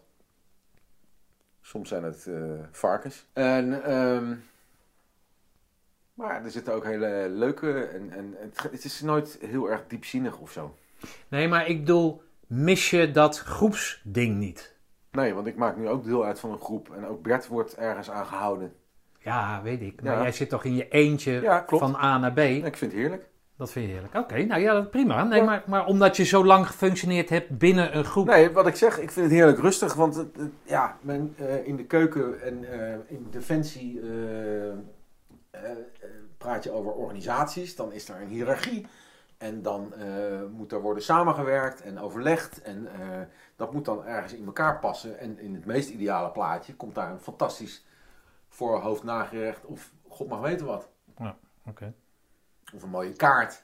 Ik zeg maar wat, een nieuwe menukaart. Of eh, goed contact met de baas. En eh, weet je, dat soort dingen. Ja. En nu, ja, zit ik alleen. Dus dat eigen baas, dat eigen boontjes doppen, dat, dat, dat, dat heeft zijn charme nu voor jou. Ja, dat denk ik wel. Dat was het al in, in, eh, toen ik nog kookte. Want ik was dan wel chef-kok. Maar ja, ik moest gewoon voor sommige dingen eh, keihard toestemming vragen. Aan eh, de werkgever of eh, de general manager of god maar weten wat.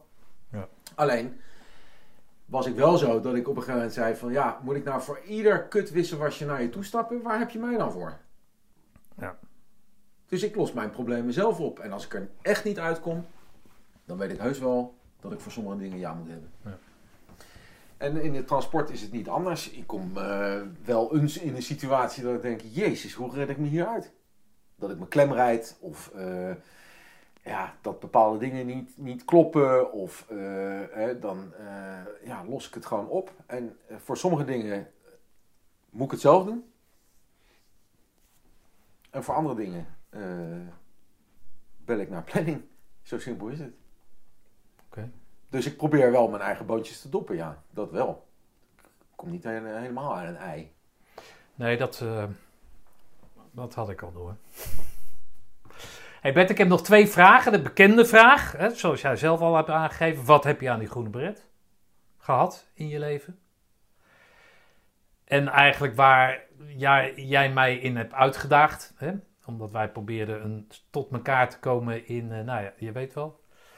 Ehm, jij bent een van de deelnemers van de tocht die er gemaakt gaat worden, gewandeld gaat worden. Eh, voorafgaand aan de reunie van 2022, volgend jaar dus. eh, hebben een dertigtal mensen hebben het, of er, zijn natuurlijk eh, initiatiefnemers, maar een dertigtal mensen gaan, nou vertel het zo maar. Nou, het begon een paar jaar geleden met... Moet even eh, iets naar achter, want ik denk dat die microfoon anders niet pakt. Ja. Ehm, een paar jaar geleden tijdens een wandeling eh, van eh, de Commando Wandelstichting ging daar iemand op een steen staan.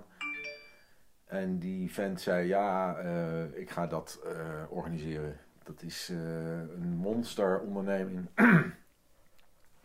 wandeling vanuit Normandië naar Roosendaal. Er is in een eerdere podcast al het een en ander over gezegd, maar ehm, het heeft een drieledig doel. Ten eerste ehm, de verjaardag van het KCT. Dat is dan 80 jaar. Eh, herdenking aan en eh, van de opmars van de geallieerden, eh, en dan met name de Polen en Canadezen, vanuit de bevrijdingsstranden in Normandië naar Zuid-Nederland. Eh, want er is vreselijk gevochten. En het derde, eh, wat eh, het zich ten doel heeft gesteld, is een, sponsoring van Prinses Beatrix Spierfonds. Iedere deelnemer die moet een x-bedrag meenemen. om kostendekkend te zijn en om een leuk bedrag te genereren ten behoeve van dat spierfonds.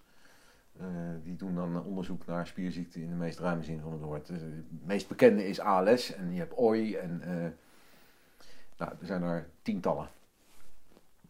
En er zijn best wel heel veel mensen en ook met name kinderen die daar last van hebben. Ja.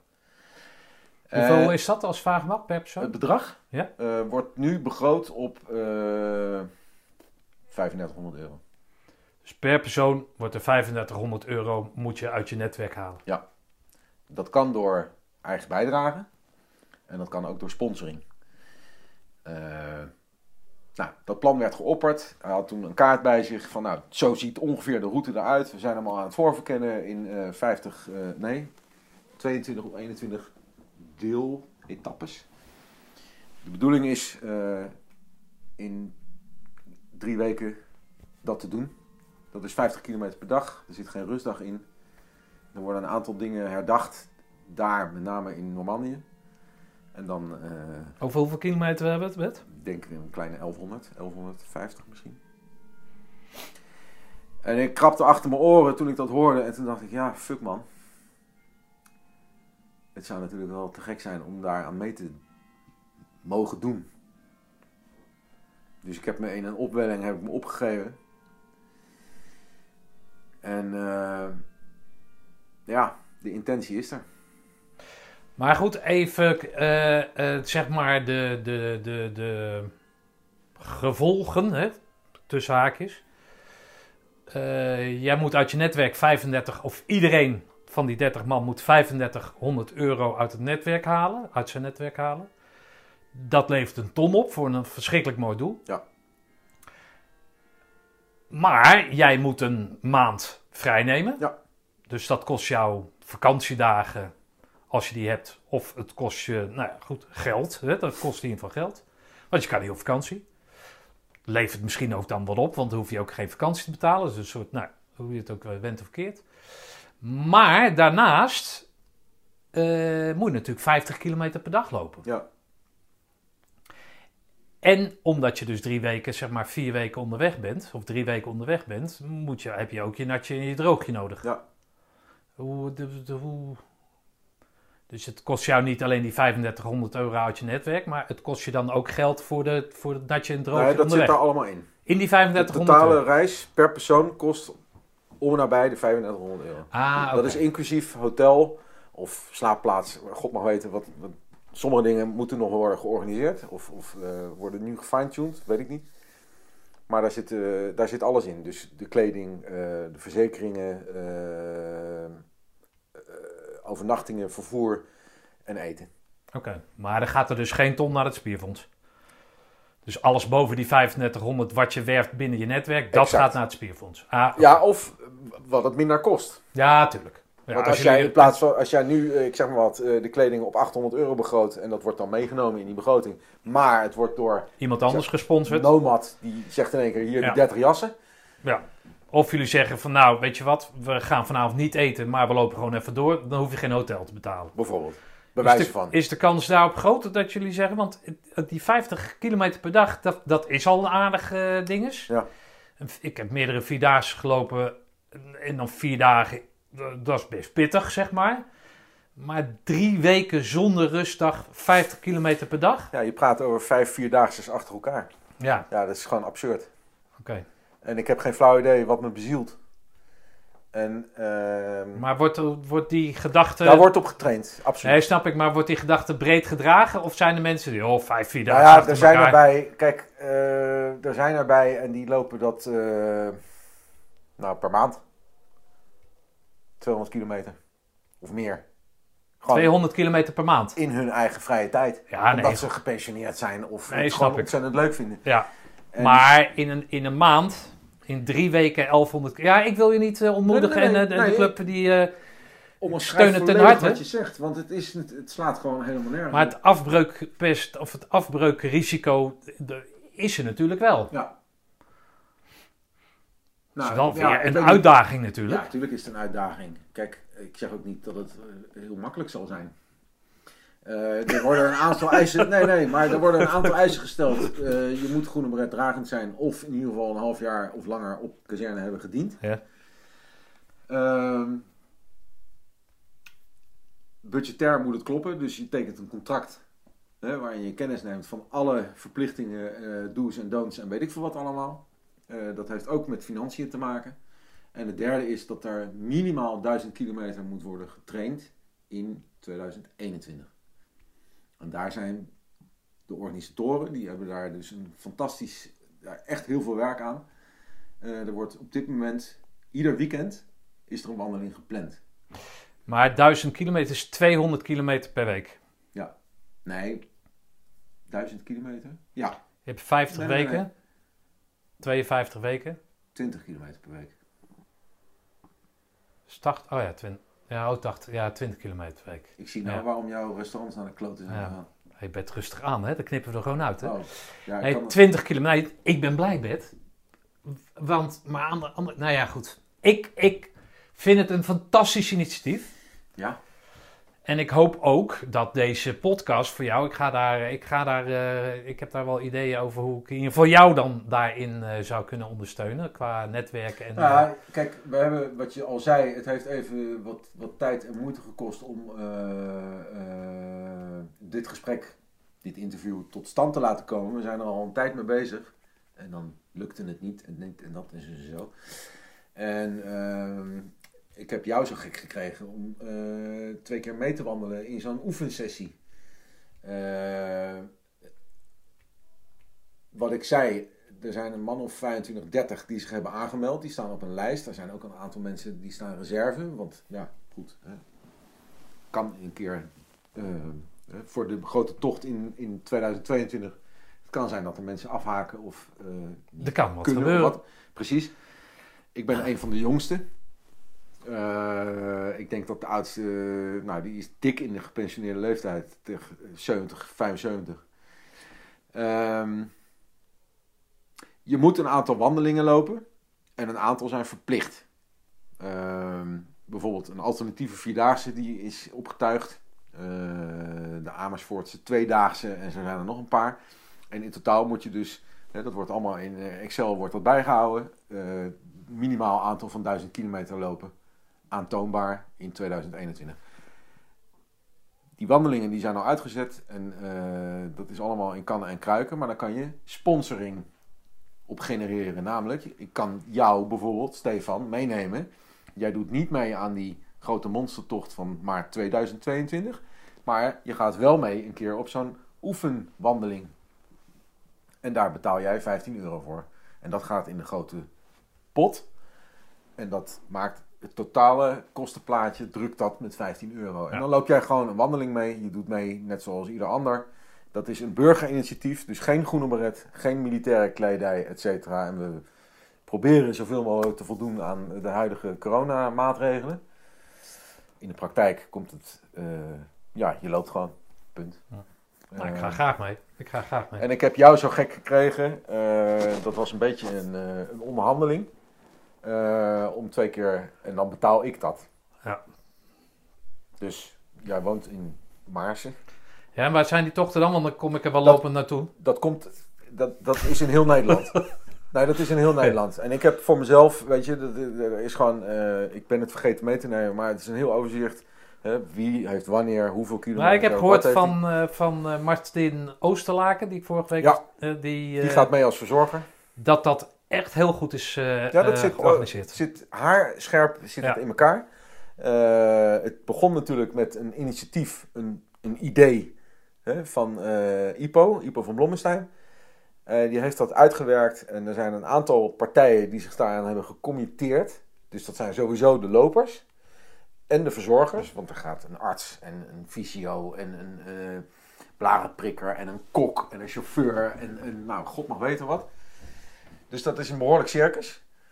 Maar ook eh, goedkeuring van het Prinses Beatrix Spierfonds. Het Korps Commandotroepen heeft daar eh, zijn fiat aangegeven. Alleen moet je je voorstellen dat die eh, andere partijen... die zeggen, ja, dat is hartstikke leuk dat jij een, een of ander debiel plan hebt... maar wij gaan pas daaraan meedoen als het plan klopt. Ja. Dus daar is echt een gigantisch draaiboek uit voortgevloeid. Ja, dat schijnt er heel goed uit te zien. En nogmaals, ik ben het vergeten, maar het is gewoon eh, een behoorlijke pak papier. Ja. Waarin van dag tot dag de route, startpunt, eindpunt, waar zijn de ziekenposten, het ziekenhuis, de noodnummers. Waar stoppen we om pauze te houden? Wie doet wat? Wat is die taak Ja, van knap hoor. persoon? Dat is echt wel een... eh, ja, dat zit echt goed in elkaar. En ik ben zelf... eh, nou, ik heb me ingeschreven. Ik ben begonnen met die trainingskilometers. De intentie is daar, dat zegt nog niet dat ik, een, dat ik aan de start verschijn. Aan mij zal het niet liggen, maar ik moet ook maar die duizend kilometer zien te halen. En eh, dan is budget eh, nog een ding. Ik denk dat ik zelf de grootste sponsor ben, maar ik heb het bijvoorbeeld ook neergelegd bij mijn huidige werkgever. Van jongens, ik heb een eh, project waar ik aan meedoe. En dat betekent eigenlijk dat ik volgend jaar maart er niet ben, want ik loop drie weken. Ik verwacht, en niet zonder reden, hè, dat ik ook een week nodig heb om bij te komen. Dus dan ben ik er gewoon vier weken niet. Maar dat gaat weer in tegen bepaalde regelgeving, et cetera. Nou, eh, ik wil graag trainen. Daar tijd voor hebben. Ehm, ik wil in maart 2022 wil ik er niet zijn. Kan dat? En willen jullie me sponsoren? Nou, leuk man. Alle drie hebben ze gezegd, ja, daar werken we graag aan mee. Maar- Dus ik heb die map gegeven aan hun. Lees het door Ja. als je vragen hebt. Nou, En na twee weken zeiden ze, van, nou, het ziet er, eh, het is heel gedetailleerd en uitgebreid. En wij doen mee. Nou, top. We gaan het niet voor je betalen. Nee. Maar je kan wel rekening houden met, eh, ja, weet ik veel, wat vind ik dan allemaal. Hey, jij geeft al aan dat dat eh, eh, een van de, van de, van de eh, criteria om mee te doen is eh, je groene beret eh, hebbend. Nou, die heb je. Vertel mij als laatste eens wat jij nou, eh, ondanks je uitgebreide relaas, eh, wat jij eh, precies aan die groene bret eh, gehad hebt. Ja, dat vind ik altijd wel een beetje moeilijk. Ik wist wel dat die vraag ging komen natuurlijk. Ik denk...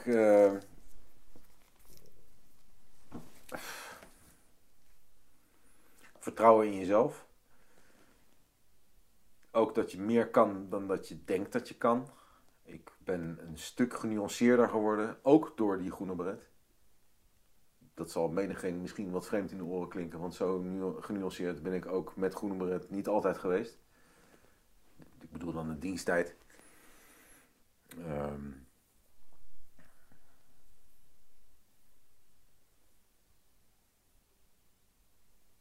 denk dat ik eh, vrij doelgericht kan zijn. Meer dan dat ik daarvoor was.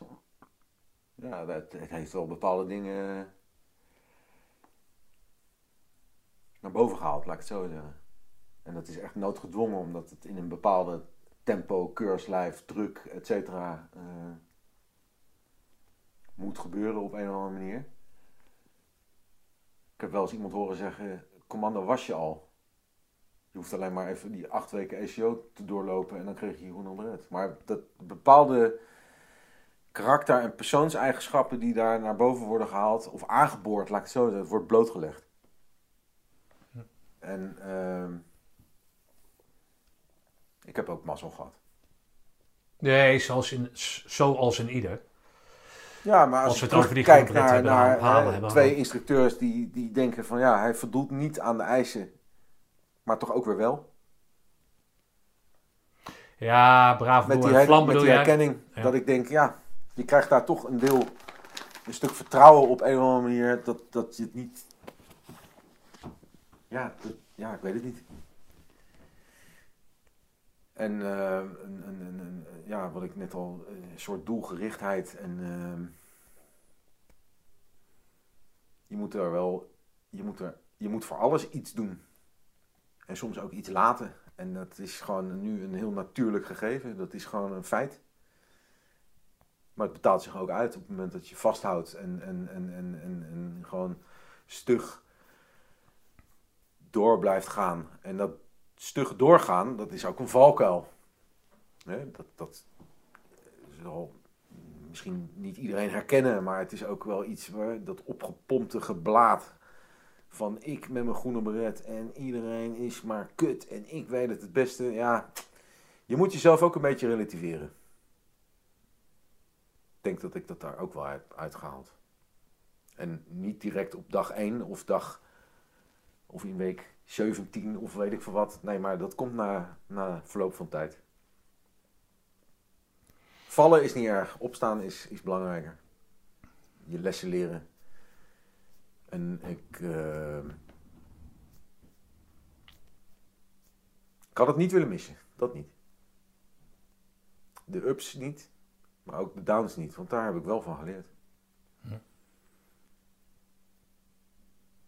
Hoe zie je toekomstwet? Nou, ik hoop dat die niet verandert. Want ik zie het. Ik zie het niet zozeer. ehm, laat ik het zo zeggen. Ik hoop dat die eh, blijft zoals vandaag. Ik, heb het, ik zit heel goed in mijn vel. Eh, ken mijn beperkingen en mijn, mijn, mijn, mijn plussen, mijn krachten. En eh, daar heb ik mee leren leven op een of andere manier. En ik probeer iedere dag eruit te halen wat erin zit. En dat zit niet direct in, ik eh, wil eh, de marathon eh, net even 10 seconden sneller lopen.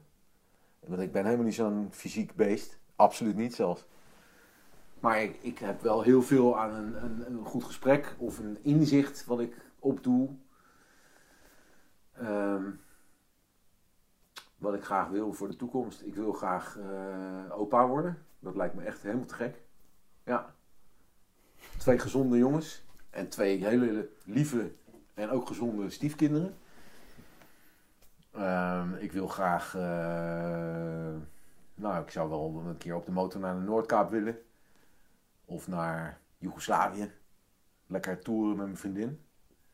We zijn eh, een paar jaar geleden is zij meegeweest met eh, de Sons of Agnicary naar Normandië. Als enige vrouw. Dat was fantastisch. Er stond een, een week gepland in, eh, nou dat was 75 jaar D-Day. En de week daarna zou ik naar een eh familiereunie gaan in Duitsland. En toen heb ik tegen mijn vriendin gezegd, ja ik wil eigenlijk allebei. Maar ik ga niet terugrijden vanuit Normandië naar Den Haag en dan weer met jou naar Duitsland toe. Nee, weet je wat, we proberen dat gewoon te combineren. Zie je dat zitten, want dan ben je wel met allemaal van die maloten. Ja, ja, ja, ja, ja. Nou, het is de eerste vakantie op de motor. Eh zij rijdt zelf ook. Nou, toen had ik haar groene licht en toen heb ik het gewoon netjes gevraagd aan die organisator Steven van joh, dit is mijn verhaal. Vinden jullie het oké als mijn vrouw meegaat? En als daar enige weerstand is of eh, bedenking, dan snap ik dat heel goed. Want dat doorbreekt natuurlijk het mannen-masculine aspect. Nou, daar kwam eh, twee dagen later, was eh, van, nou, is goed. Neem er mee. Dus toen is ze mee geweest naar, eh, ik geloof een nieuwjaarsborrel. Nou, daar vond ze niet zoveel aan. Want ja, het zijn allemaal een beetje gekke mannen. En met mij heeft ze toch het meeste, maar dat snap ik. Gelukkig maar. Ja. En nou ja, toen hebben we in twee weken tijd 4000 kilometer gereden. En dat was echt een, een, een, een hartstikke leuk iets. Geen onvertogen woord van al die gasten. Geen onvertogen woord. Maar reed zij ook dan af en toe? Omdat heeft- zij motor rijdt? Dan Zij zat jij achterop. Nee, nee, nee. Zij reed op haar Oh, eigen ze rijdt op, oh, ze rijdt op de eigen motor. Ah, Oké, dat is stoer. Grappig. Dus wij zijn in, eh, in Normandië geweest. We hadden daar eh, een, een, een, een, kast van een, eh, Ja, het was gewoon bijna een kasteelachtig iets op een landgoed. Daar lagen tennisbanen, een zwembad. En, en, eh, nou, we hebben dat huis nog bijna af doen fikken ook op de eerste avond. Want er stond een open haard. Nou, die is hoger dan dit plafond. Daar kon je echt in staan. Nou, daar ontstond op een gegeven moment een schoorsteenbrand. Dus eh, dat ding dat fikte bijna af. Die, die, die, ja, die, die conciërge, god maar weten of het eigenaar was, ik weet het niet eens. Maar die, die, die, die kreeg bijna een hartaanval. Omdat hij zag zijn hele paleis in, in, in de fik vliegen. Snap ik ook nog wel. En er was een, eh, een, een- twee pelotonsmaatjes waren bij Sander Jongbloed en Richard Jansen. En Richard Jansen is een brandweerman. Dus die wist, je moet helemaal niet gaan spuiten met een, eh, zo'n eh, koolstofding in dat ding.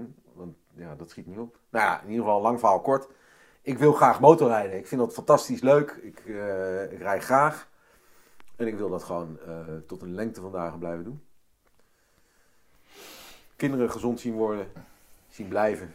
En een, een groeipad eh, meemaken. En ehm, ja, af en toe een goed gesprek. Dat vind ik ook wel heel veel waarde hebben. En jezelf blijven relativeren. Denk het wel. Nou, dat eh, laatste, dat lukt wel, denk ik. Dat hoop ik. Dat lukt wel. Nou, ik zie je graag in, in een weekend. Daar houden we contact over. Wanneer het in de buurt is, dan hoef je niet al te ver. Maar ja, je komt lopend, dus Ja, dat maakt voor jou toch niet uit. Nee. Ja, dan, ja. Is goed, Bert. nou, ik wil je bedanken. Voor je eerlijke, vooral eerlijke verhaal. Graag gedaan. En eh, ik ga je zien op dat weekend. Spreek maar. Top. Is goed, man. Dankjewel.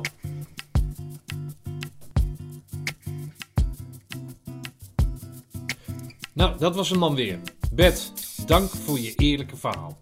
Doe je best met trainen en we gaan ervan uit jullie volgend jaar te mogen verwelkomen bij de korpsreunie. Succes man!